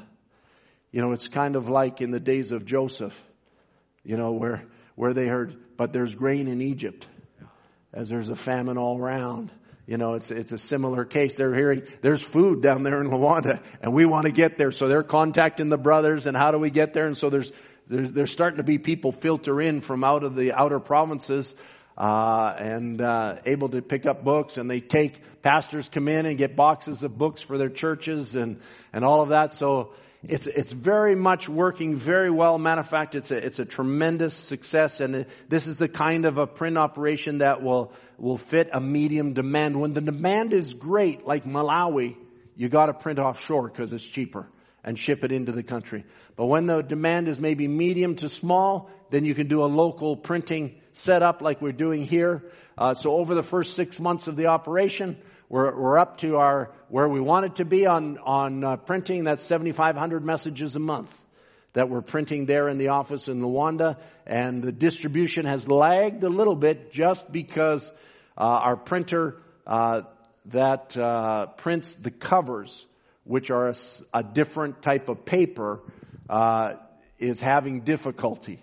And so it broke down several times, and so we're behind on the covers, and we're going to resolve that I trust this week. We've been waiting to resolve it. I'll just say, uh, for those of you that have traveled overseas, you know what I'm talking about. Some of these countries don't have everything you need. And uh, so we, it takes a lot of work to solve what would be a simple problem here. We just go down to Costco or or Office Supply, Office Depot, or whatever, and pick up a printer or whatever, and just get it done. You can't do that there, and uh, so it's uh, a little bit difficult. But pray for pray for the work there. The brothers there are doing a tremendous job. And, and praise God, the bride in Angola is moving ahead with the message of the hour. You know, now I know we only have one service today, but we have some baptisms coming up, so I don't want to. I want to get to Uganda here. Um, actually, go to Ethiopia next, if you would. Uh, we'll go to Ethiopia. You know, God knows how to find His own. This is this is a real uh, wonderful story here in Ethiopia. I'll just maybe quickly go through it. God knows how to find His children. You know the beginning story of the country. It was supernatural. How God opened things up and how it, it worked and how the original believers got saved. Uh, and so many of the original believers spoke English, which is so unusual in that country. And, and so anyway, they, they just, God just prepared the ground. God knows how to do it. And so as you heard last, they were needing a new location. And they found a location. They were needing to build a building, so they have done their building. Very simple, very rudimentary, and they're now in their new church location. So we thank God for that. With help from Bible believers, they were able to get into this new location. Just last week, or two weeks ago, Brother Mogus uh, became officially the pastor there in Addis Ababa. Uh, Brother Busabozi was the original pastor. Brother Bus is now in Uganda. That's him on the left there. Brother Mogus there on the right. Uh, the church doesn't always look like this. They've had a number of weddings lately, and that's why it looks like that. But uh, Brother Mogus was ordained and uh, and installed as a pastor uh, just a couple weeks ago. It was wonderful to see, and uh, I was very much wanting to be there, and they were very much wanting me there for that, but I just couldn't see the way clear to get in and out of the country And as was displayed by Brother Busabozi, he got into Ethiopia from Uganda, but now he's stuck there because he came with, down with COVID. And so he has to self-isolate in Ethiopia for two weeks before he can go back to Uganda. And so somehow, I'm sure if the Lord's in it, he'll make a way, but, but they're very much looking forward to Brother Tim getting there and Brother Tim is very much looking forward to being there. But during this trip, uh, God has done a great work in, the, in another town called Hawassa, in which there was a small group gathering for fellowship. Uh, as one of the deacons that was in Addis Ababa had been moved with work to Hawassa, which is about, I think, four hours away. And uh, in the midst of that, of course, you, you move a seed somewhere. They're going to be they're going to be salty. They're going to be witnessing, and people begin to receive the message of the hour. And so during this trip uh, of Brother Busabozi's, there were 16 people baptized in the city of Hawassa. Praise be to God. That is a phenomenal number for the country of Ethiopia. Go ahead, somebody started clapping. I think we all ought to clap. Wish the church was full. So they had a, they're having a wonderful jubilee and revival there in the city Hawassa. God saving people, opening their eyes to the message of the hour. So the little group in Hawassa is growing, and uh, this is them there. So remember the country of Ethiopia. They're they're still moving forward. They're still very rudimentary, but God is adding to the kingdom such as would be saved. This was Malawi 40 years ago. All right, this was Uganda 40 years ago. All of these countries, Ethiopia is just receiving the message now. So we want to remember them in prayer. You know, God knows how to find His children. Go ahead and switch the slides for me. I was talking, I was listening, actually yesterday I went for a walk and I was just looking to the Lord, what should I listen to while I'm walking? And uh, I was thinking, oh, maybe maybe my son has been preaching lately, so I'll see if there's anything on the Edmonton site. And sure enough, he had preached. And at the beginning of his service, he told a story. He told a uh, gave a missions report actually, and how that. I want to just share this with you because just to show you how God works. God won't lose one. There's a couple in Edmonton that are from India, and they, uh, of course, grew up in India and the brother writing the testimony said, I don't really have a Facebook account. I have an account, but I don't use it. You know, it's just a, there's no, nothing on there. There's no picture or nothing, but he says it's there. But my brother has a Facebook account. And he says, my brother's not a believer, but a, a childhood friend of mine got in touch with my brother and said, and, and then he, through him, he saw a picture of this brother and his wife in Edmonton. So he got in touch with him got his number and made contact with him. So they began to converse and, and the brother in Edmonton says, you know, I got saved. I'm serving the Lord Jesus now and, and, uh, I'm not the way I used to be. And oh, he says, well, that's nice. And so they started to talk. He says, well, I'm not a Christian. He says, but I have a cousin that's a Christian. So the brother in Edmonton says, oh, well, let me talk to your cousin. So they exchanged, uh, contact information. He got a hold of the cousin and the cousin says, you know, uh, then began to uh, converse, and he talked to the cousin's sister, and I think it was actually the cousin's sister, which I guess would be a cousin, uh, got saved, and she was a Christian. So he asked her. He says, "Well, where do you go to church?" She says, "Well, I go to such and such a church." He said, "Well, who's your pastor?" And so he, he says, she says, "Well, this is my pastor. Well, give me his information. I want to talk to him." So he started talking to the pastor. So now he's talking to the pastor and he's, he's slowly talking to him about the message of the hour and talking about the message and how God sent a prophet and different things. And he's a Pentecostal man over there. His name is Mohan Singh and, and, and he's, he's going back and forth and finally he says, you know what? I think this guy's believing. And, and so he says, to, he gets in touch with Andrew, my son. He says, who can I send him to up in that area where uh, you know, can talk to him about the message. And so Andrew, of course, gets a hold of me, and I say, well, the best brother I know is Brother Roshan Massey. So Brother Roshan agrees to meet with this brother, and they meet, and the, bro- the Mohan Singh comes to his house, and they believe the message, and they're baptized. And the entire church is brought into the message of the hour, and then through that minister, then another minister, another Pentecostal minister becomes interested in the message of the hour. And, and, and he uh, sees the message and he wants to now have a pastor seminar in that region and invite 15 other pastors, which is the limit under their COVID restrictions, and, and, and, and have the pastors and their wives and to have them sit down and have Brother Roshan tell them about the message of the hour. Hallelujah. I, now you figure that pathway out. God won't lose one. If He wants them to get the message, they're going to get the message. Glory to God. When I heard that story, it made my mind stretch the, the connections that they had to go through for God to get the message to this pastor up in this area that happened to be where Brother Roshan could reach out to him. And I just say praise be to God. Salvation is of the Lord. It's all sovereignly God, and we know that from the country of Uganda and the things that are happening there. I have hundreds and hundreds of photos and videos that I, that have arrived since last time I talked about Uganda. That's how much is happening still in the country of Uganda. It's the, there is still, uh, there's a lot of baptisms taking place actually right now because of the, um, uh, the COVID shutdown had stopped the baptisms for a season. But now the restrictions are loose enough that they can start baptisms. And so we find a lot of baptisms taking place. Can you activate that video for me? And so they, no, no, no, this video. No, no, no, don't go to the separate video. This is a video right on the slideshow. There should be a, a play button on there. I don't, I can't activate it. Go to that slide, click on it. There should be a play. Okay, it's not working. All right, we'll leave it then.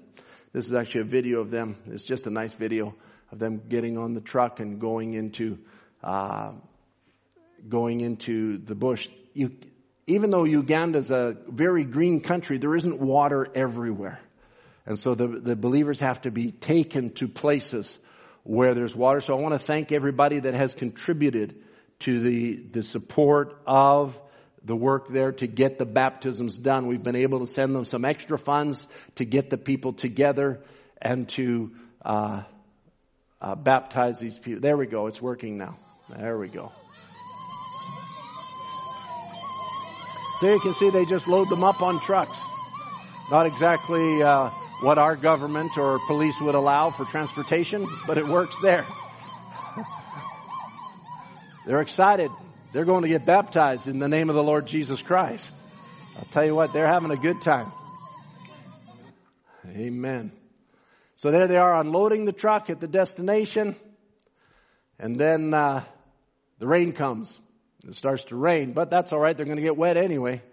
So they're heading to the waters of baptism. Got to walk the rest of the way, come in around the baptism. There you can see hundreds of them. And there they are entering into the waters of baptism in the name of the Lord Jesus Christ. Probably in the last month or two, there's probably been close to, well, there's been well over a thousand baptisms, probably approaching 2,000 baptisms now. And so it's just, they're now catching up on all of the people that have come in, that have been waiting, that have believed, and even some of these, uh, uh, people are ministers and, and, uh, but this is just a congregation that, uh, Brother Fred has gone to. This is, uh, I'm not sure if this is the Pentecostal church that came in after the Adventist church, but this is a, it could be that baptism. But like I said, there's so many pictures of baptisms. Sometimes they're, they're able to get the people that are nearby one of the message churches, get them to one of the message churches and gather them together for baptism there and, and use the baptismal tank that they might have. I think this is Brother Hannington's church in his area. And so God is blessing the brothers with many, many souls. I'll say God is blessing the body of Jesus Christ with many, many souls. It doesn't matter to me whether they're in Uganda or whether they're in Angola or whether they're in Malawi or Ethiopia or Canada or United States. It doesn't make no difference. They're all a part of God.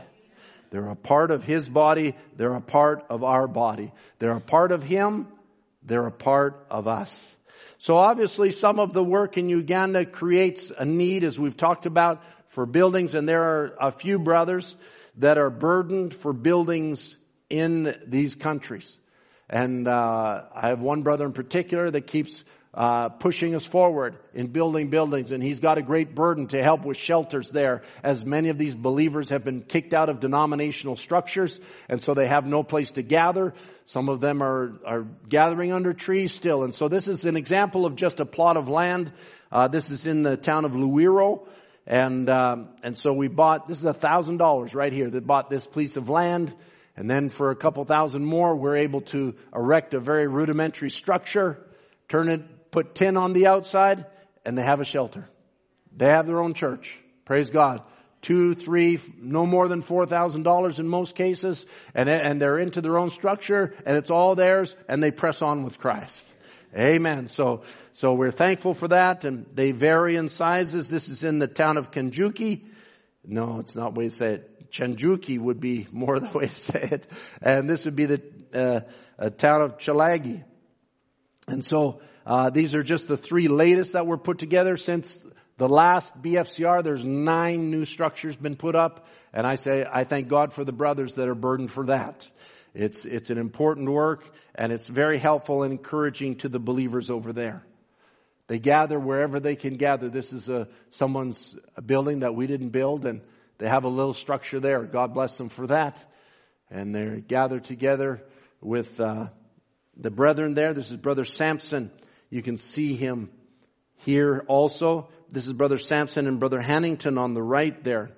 Uh, if you see their faces there, the taller one is Brother Samson. He's the brother. God's using him very much now, but he's the brother that he was in a one of their buses, which is like a minivan, and the bus was run over by a dump truck.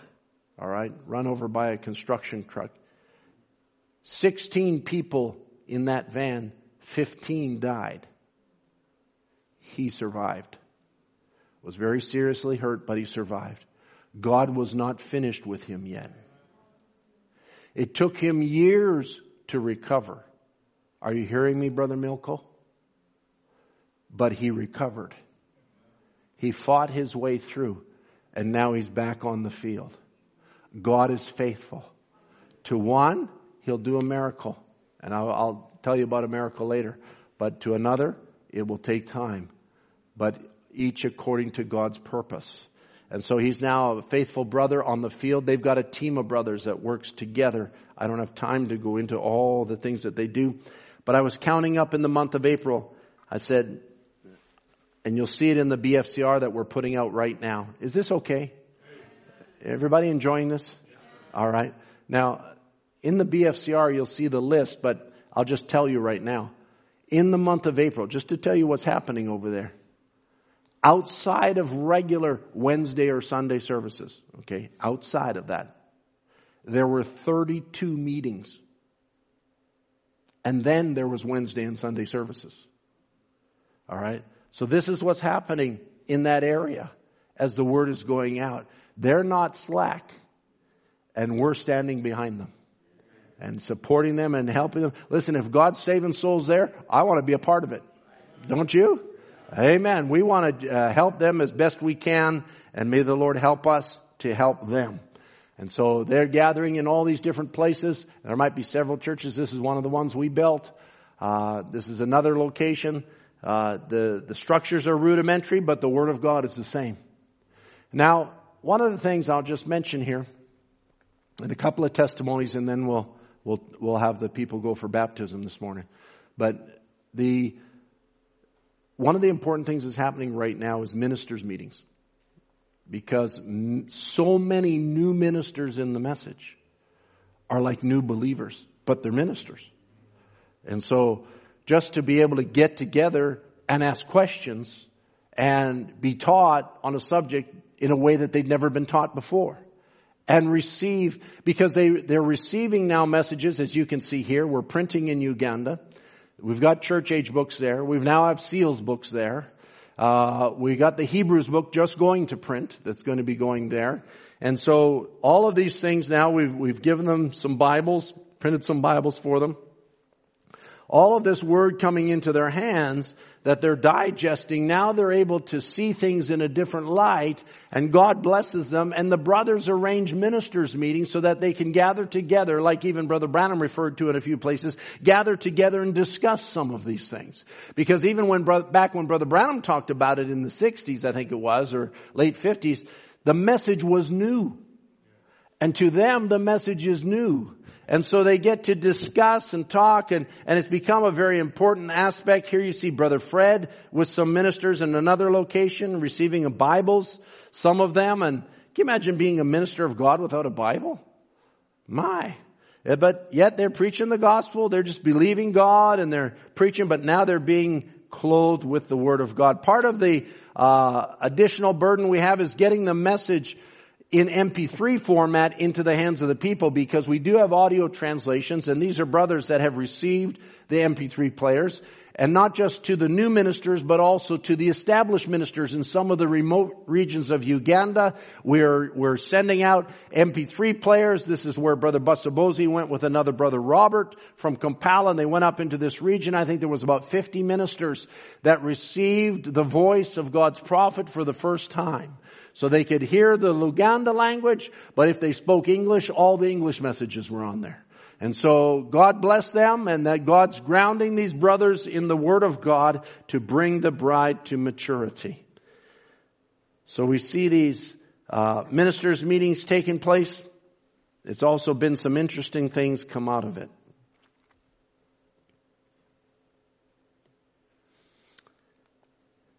This is a meeting that just recently took place as Brother Elijah Diogo having a meeting. And in that meeting, some ministers, denominational ministers attended and got up to challenge what was being preached. But Brother Elijah did not uh, uh, allow them. I'm sorry, this wasn't a ministers' meeting. This was a regular meeting. And so, in this regular meeting, as they were challenging him, he said, "No, I'm sorry. You know, this is not the place." He says, "However, I invite you to come to our ministers meeting and you can, you can ask Brother Stephen any question you want. And so they took up, they took that up. And so they went, and I got a no, uh, voicemail from uh, Brother Stephen Abali just three days ago. And I shared it with the brothers here. We were, we were just had a little meeting and, but I, I want to just read it to you because I think it's just profound how God operates. I would have played it for you, but it was only on audio format. He says, God bless you, Brother Tim. I've just had the greatest ministers meeting today. This is our normal, I'll just put Brother Stephen up on the screen here.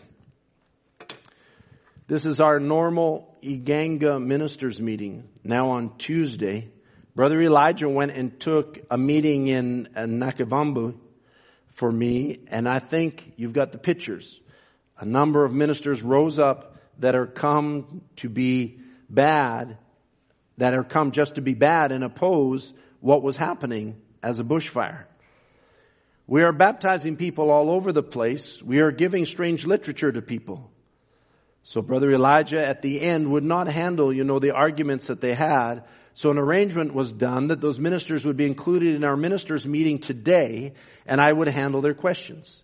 They were specifically around the Godhead, water baptism, but I expanded it and I preached on understanding the atonement.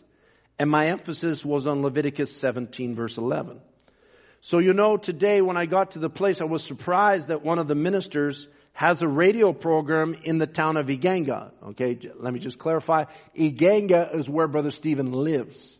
His church is in Jinja, which is about 45 minutes away, but he lives in Iganga. So this, these people, the ministers meeting is in Iganga, and this minister has a radio program in Iganga. Okay, just to help you out there. He says,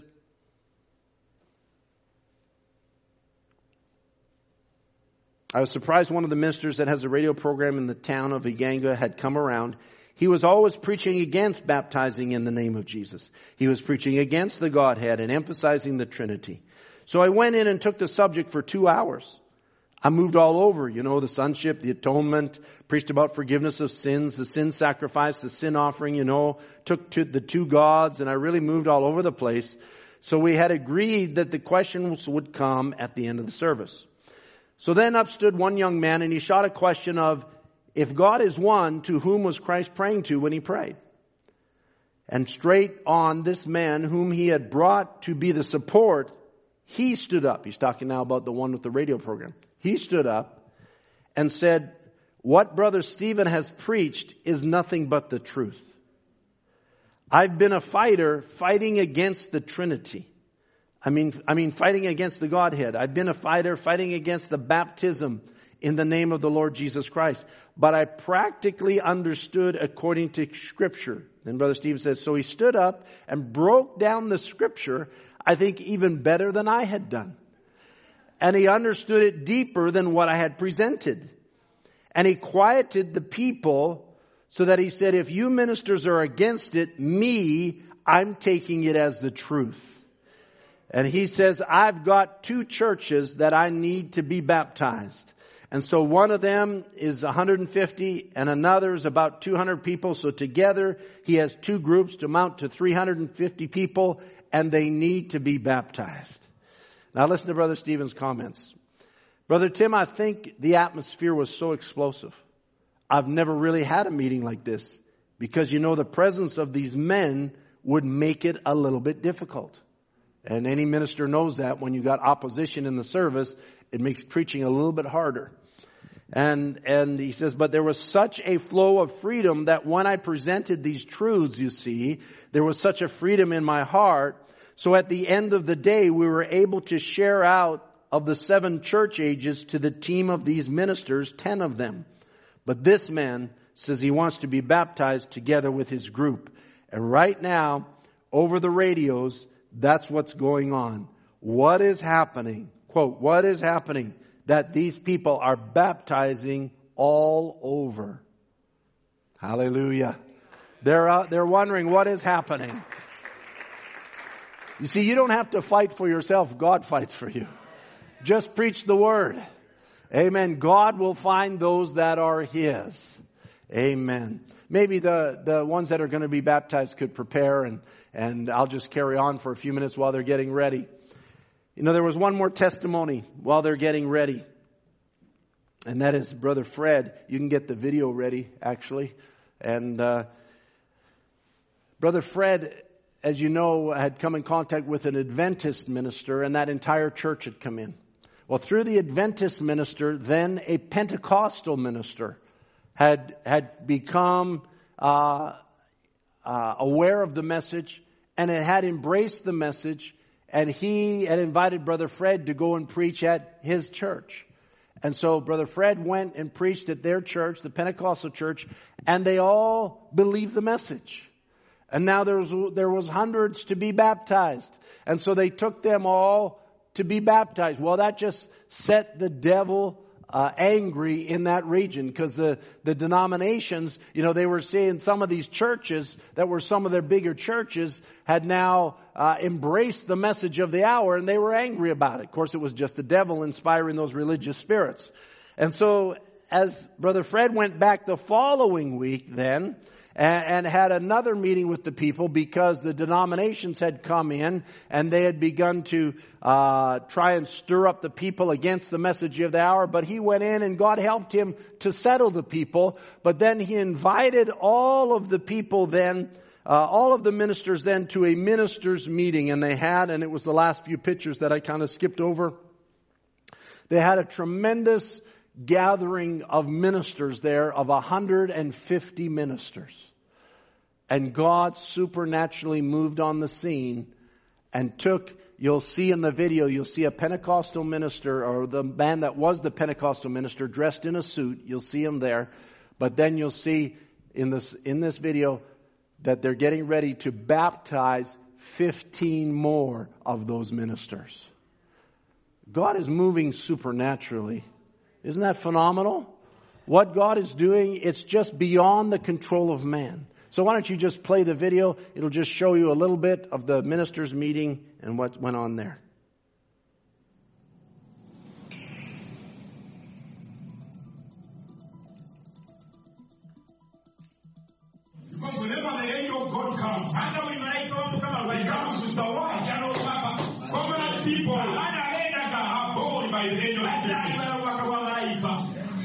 He the Baptist was about Yohana mwezi yeye anataka kuzaliwa. Zekaria,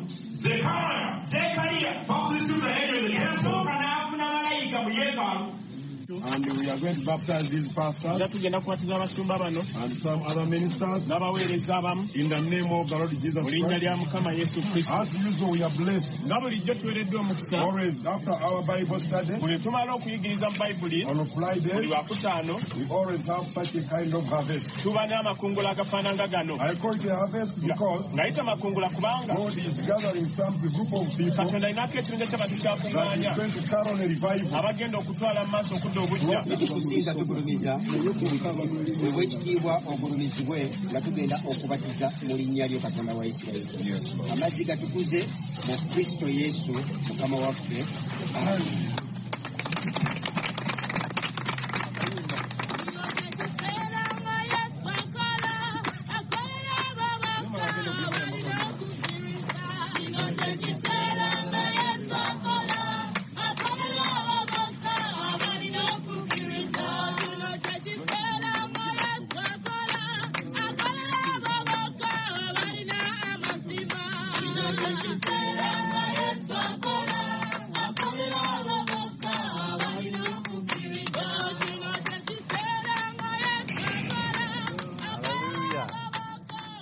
Amen. Amazing grace shall always be my song of praise. Let's stand together. Amazing grace shall always be my song of praise. For it was grace that bought my liberty. I not know just why he came to love me so. For it was come and saw my needs. It's 300 and 359. I shall forever lift mine eyes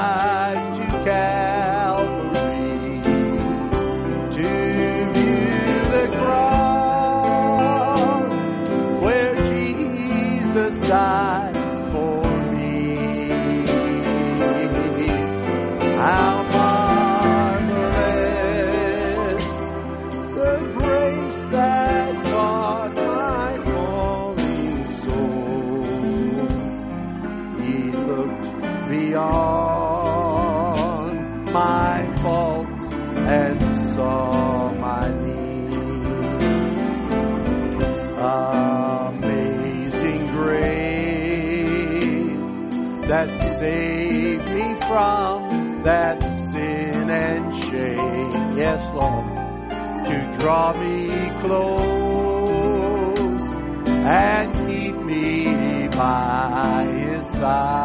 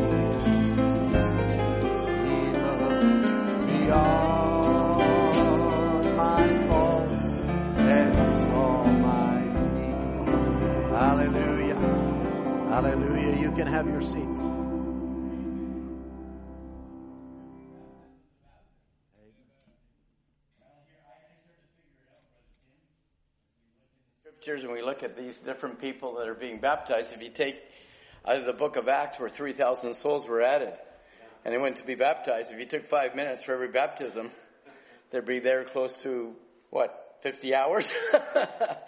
so God, God has a way of dealing with individuals and, and here we have two young men. We just had uh, four other baptisms before. Now we have two baptisms here this whole month. God has been dealing with our young people. Brother Tim was talking about having a missionary field. Well, we have a missionary field, and that's called our local assembly. And uh, one soul is worth 10,000 worlds. So right here, you're looking at 20,000 worlds. We're looking at the uh, the Word of God that's affected their lives. Uh, we have uh, Brother Gabe Gabe Livesey right here, and we have Jordan Haynes standing here. We have the South African connection. It's, this is incredible. They didn't even know that each one wanted to be baptized. And I spoke to them both this week, and, and they're best friends, and they're good buddies. So I thought, well, God sent them out by two. And may God raise them up and use them for the glory of God. Amen. We're not getting younger.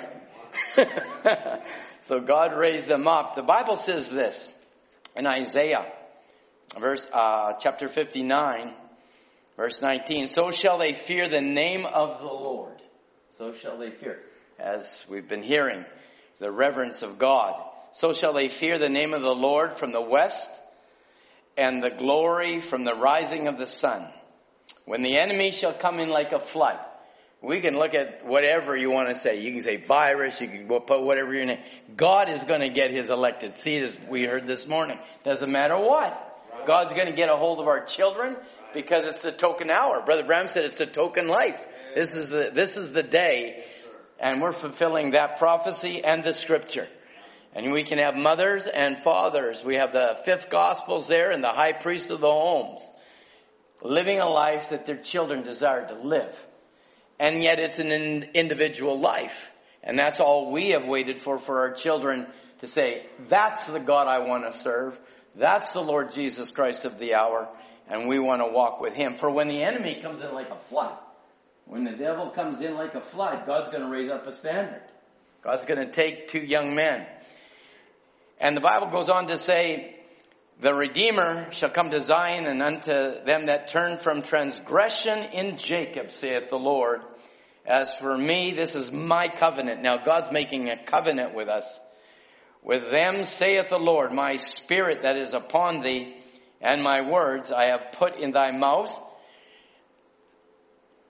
Brother Aiden, Brother Malcolm, thy spirit. Now covenant's coming down to your home. I have put in thy mouth, they shall not depart of thy mouth, nor out of the mouth of thy seed, nor out of the mouth of thy seed's seed, saith the Lord, from henceforth and forever. God has promised us our children and our children's children. And if we don't believe that as an assembly, then we're missing something. We can't go to the mission fields if we can't mission within our own church. And God has been gracious to give us these young men this morning. And may the Lord bless them and may, may, may the Holy Spirit fill them as we talked. This is not the end all. Water baptism is not the end all. The Bible says, repent and be baptized, every one of you, in the name of Jesus Christ for the remission of sins. And you shall receive the gift of the Holy Ghost. But the Ram said the new birth is getting filled with God. This is the process for it, and we're just praying that the Holy Spirit, like a dove, will come down and fill these young men with the glory of God. I'd like to make another statement. Um, you know, Brother Ken Andy spoke on Sunday evening, and both these young men had mentioned that God had dealt with them, not only before then, but specifically, he, they made a statement when Brother Ken started to talk about the Holy Ghost. That's when God started to spark it. And they're able to go to their moms and their dads, say, I want the Lord Jesus Christ. Amen. Come on over here, Dean. Amen. This is a bright young man. He knows exactly what's going on right now. Don't you? You love the Lord Jesus with all your heart, honey? Amen. Let's pray. Our dear Heavenly Father, we stand in the waters of baptism. We pray, God, that the Holy Ghost and fire will fill this young man. Not knowing that his friend would be here in the waters, as many as we saw today didn't know who would be. Maybe traveling to the waters of baptism, but you knew each one individually and separately. And so as Brother Gabe has surrendered his heart to you, I pray that the Holy Ghost himself will come and fill this vessel to overflowing. May there be a fire set within his heart and within his soul. I pray, Father, you fill him with the Holy Ghost and fire. And Brother Gabe, by your testimony in, in Jesus Christ as being your personal Savior, I baptize you in true Christian baptism in the name of our Lord Jesus Christ. God bless you.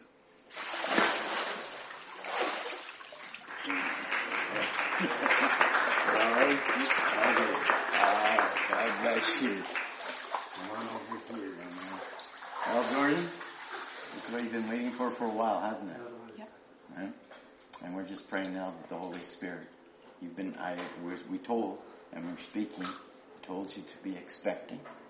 This is your expectation of your relationship with God. And may the dove descend, and may he fill your heart and soul with the Holy Ghost. Okay, let's pray. You hold your wrist real tight there for me. Heavenly Father, we're just praying now for Brother Jordan. He's standing here, Mom and Dad are giving witness, Lord, to the workings of the Holy Spirit within his life. And Father God, I just pray you'll just do something very special for Brother Jordan. I pray God that you will bless him, fill him, use him, and make him a testimony to his family. Lord, may they see such a difference. It's no longer Jordan that lives, but now let it be Christ living in him. Let the Holy Spirit fill his soul with the fire of God. In Jesus' name, or your brother Jordan, by your confession that Jesus Christ is your own personal Savior, I baptize you in true Christian baptism in the name of our Lord Jesus Christ. Amen.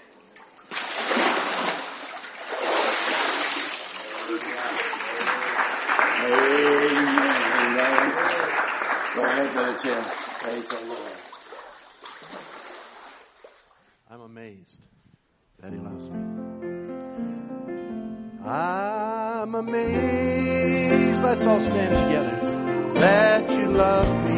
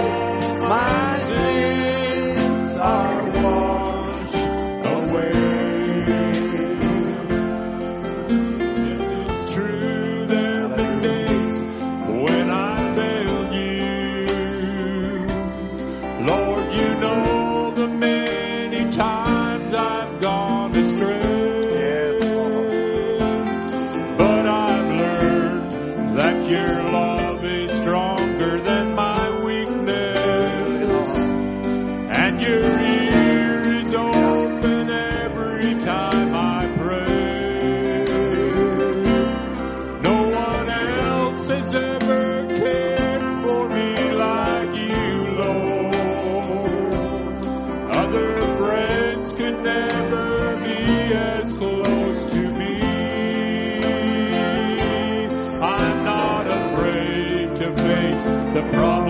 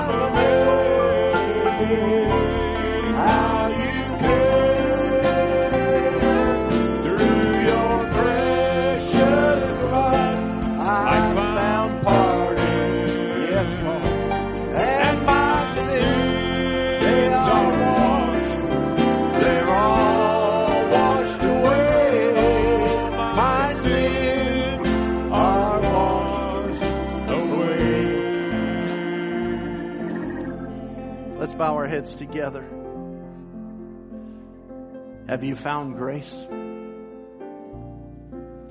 Maybe you're a sinner this morning. I implore you, cry out for mercy. And may you find grace there. May you find that God always had you in His mind. If, if there's even a twinge within your heart that says, I want to serve God, that's Him pulling you. Why don't you just surrender to that this morning and just give up your will and take on the will of God? Say, Lord, I accept Jesus Christ as my Savior and I will accept His will in my life and lay down my will that I could walk in the center of His will. Maybe you're in need this morning. There's mercy there. His mercies are renewed every day. It's written in Lamentations. They're fresh every morning. We sang that song a little bit earlier. My hope is in the Lord because His mercies are fresh every day. You find yourself in a situation, doesn't matter where you are, He's your God. He's your God. I don't care who you are. You could be the lowest sinner. There was a man that came in a prayer line to Brother Branham that had, as far as I was concerned, blasphemed God. Had written a track against, he says, I curse God. He'd actually written a track about it, and Brother Branham exposed it in front of the people. I think that was the price of him, God dealing with him. But nevertheless, he was so far from God. But yet God had mercy on him, and Brother Branham called him brother. Oh, it doesn't matter this morning. If you might be listening to it, you might not even be listening this morning. You might be listening to me on another day. You'll hear the rec- record of my voice, but my voice reaches you. Why don't you just lay down your self will and say, Lord, I accept your will for my life. I want to be what you want me to be. I accept your promise of my healing. I accept your delivering power. I accept your comfort. I accept your peace. It's already written. It's already paid for. Our will is to accept his promise. Heavenly Father, Lord, we're gathered together around this supernatural word. Lord, I've described events today that are beyond the ability of man to put them together. Lord, these are supernatural events, sovereign. Lord, much labor has gone into producing translations.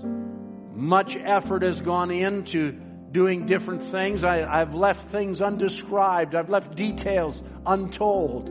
Many are the labor of many behind the scenes that have put this all together.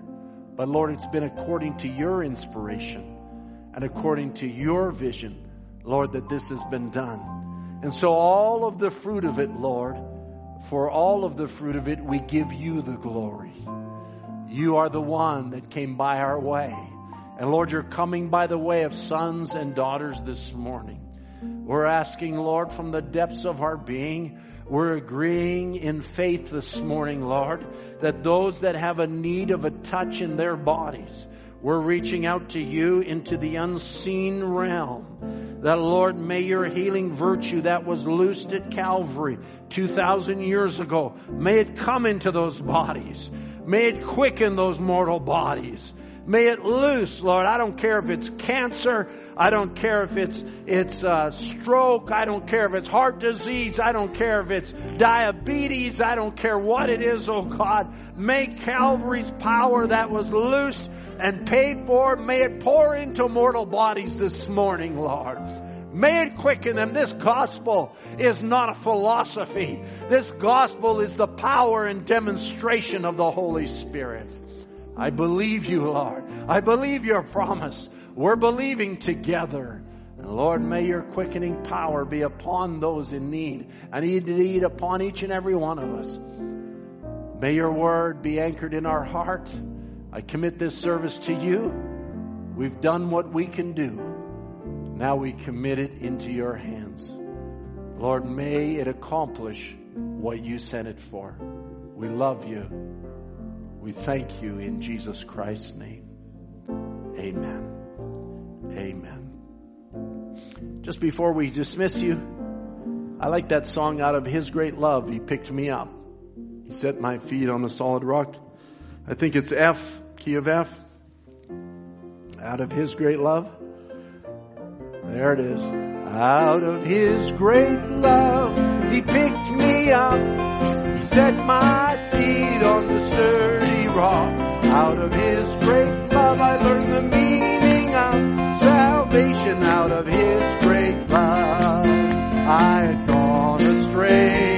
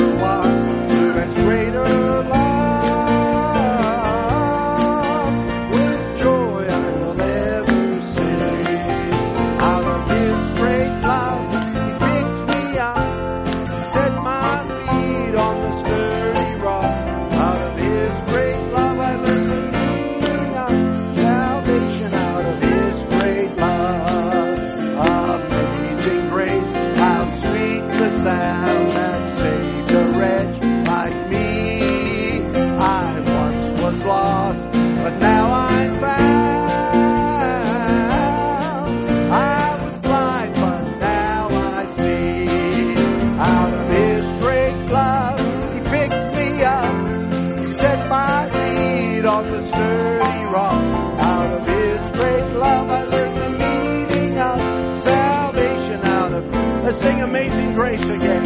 Amazing grace, how sweet the sound that saved a wretch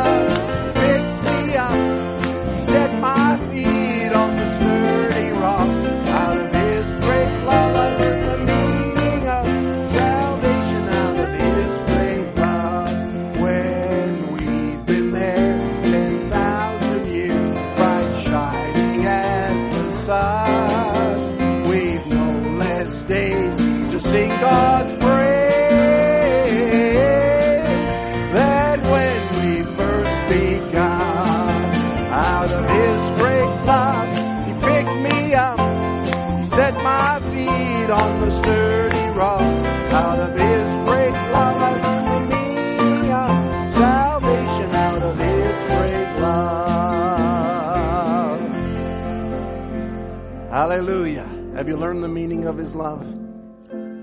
Then you know her twin sister, Grace.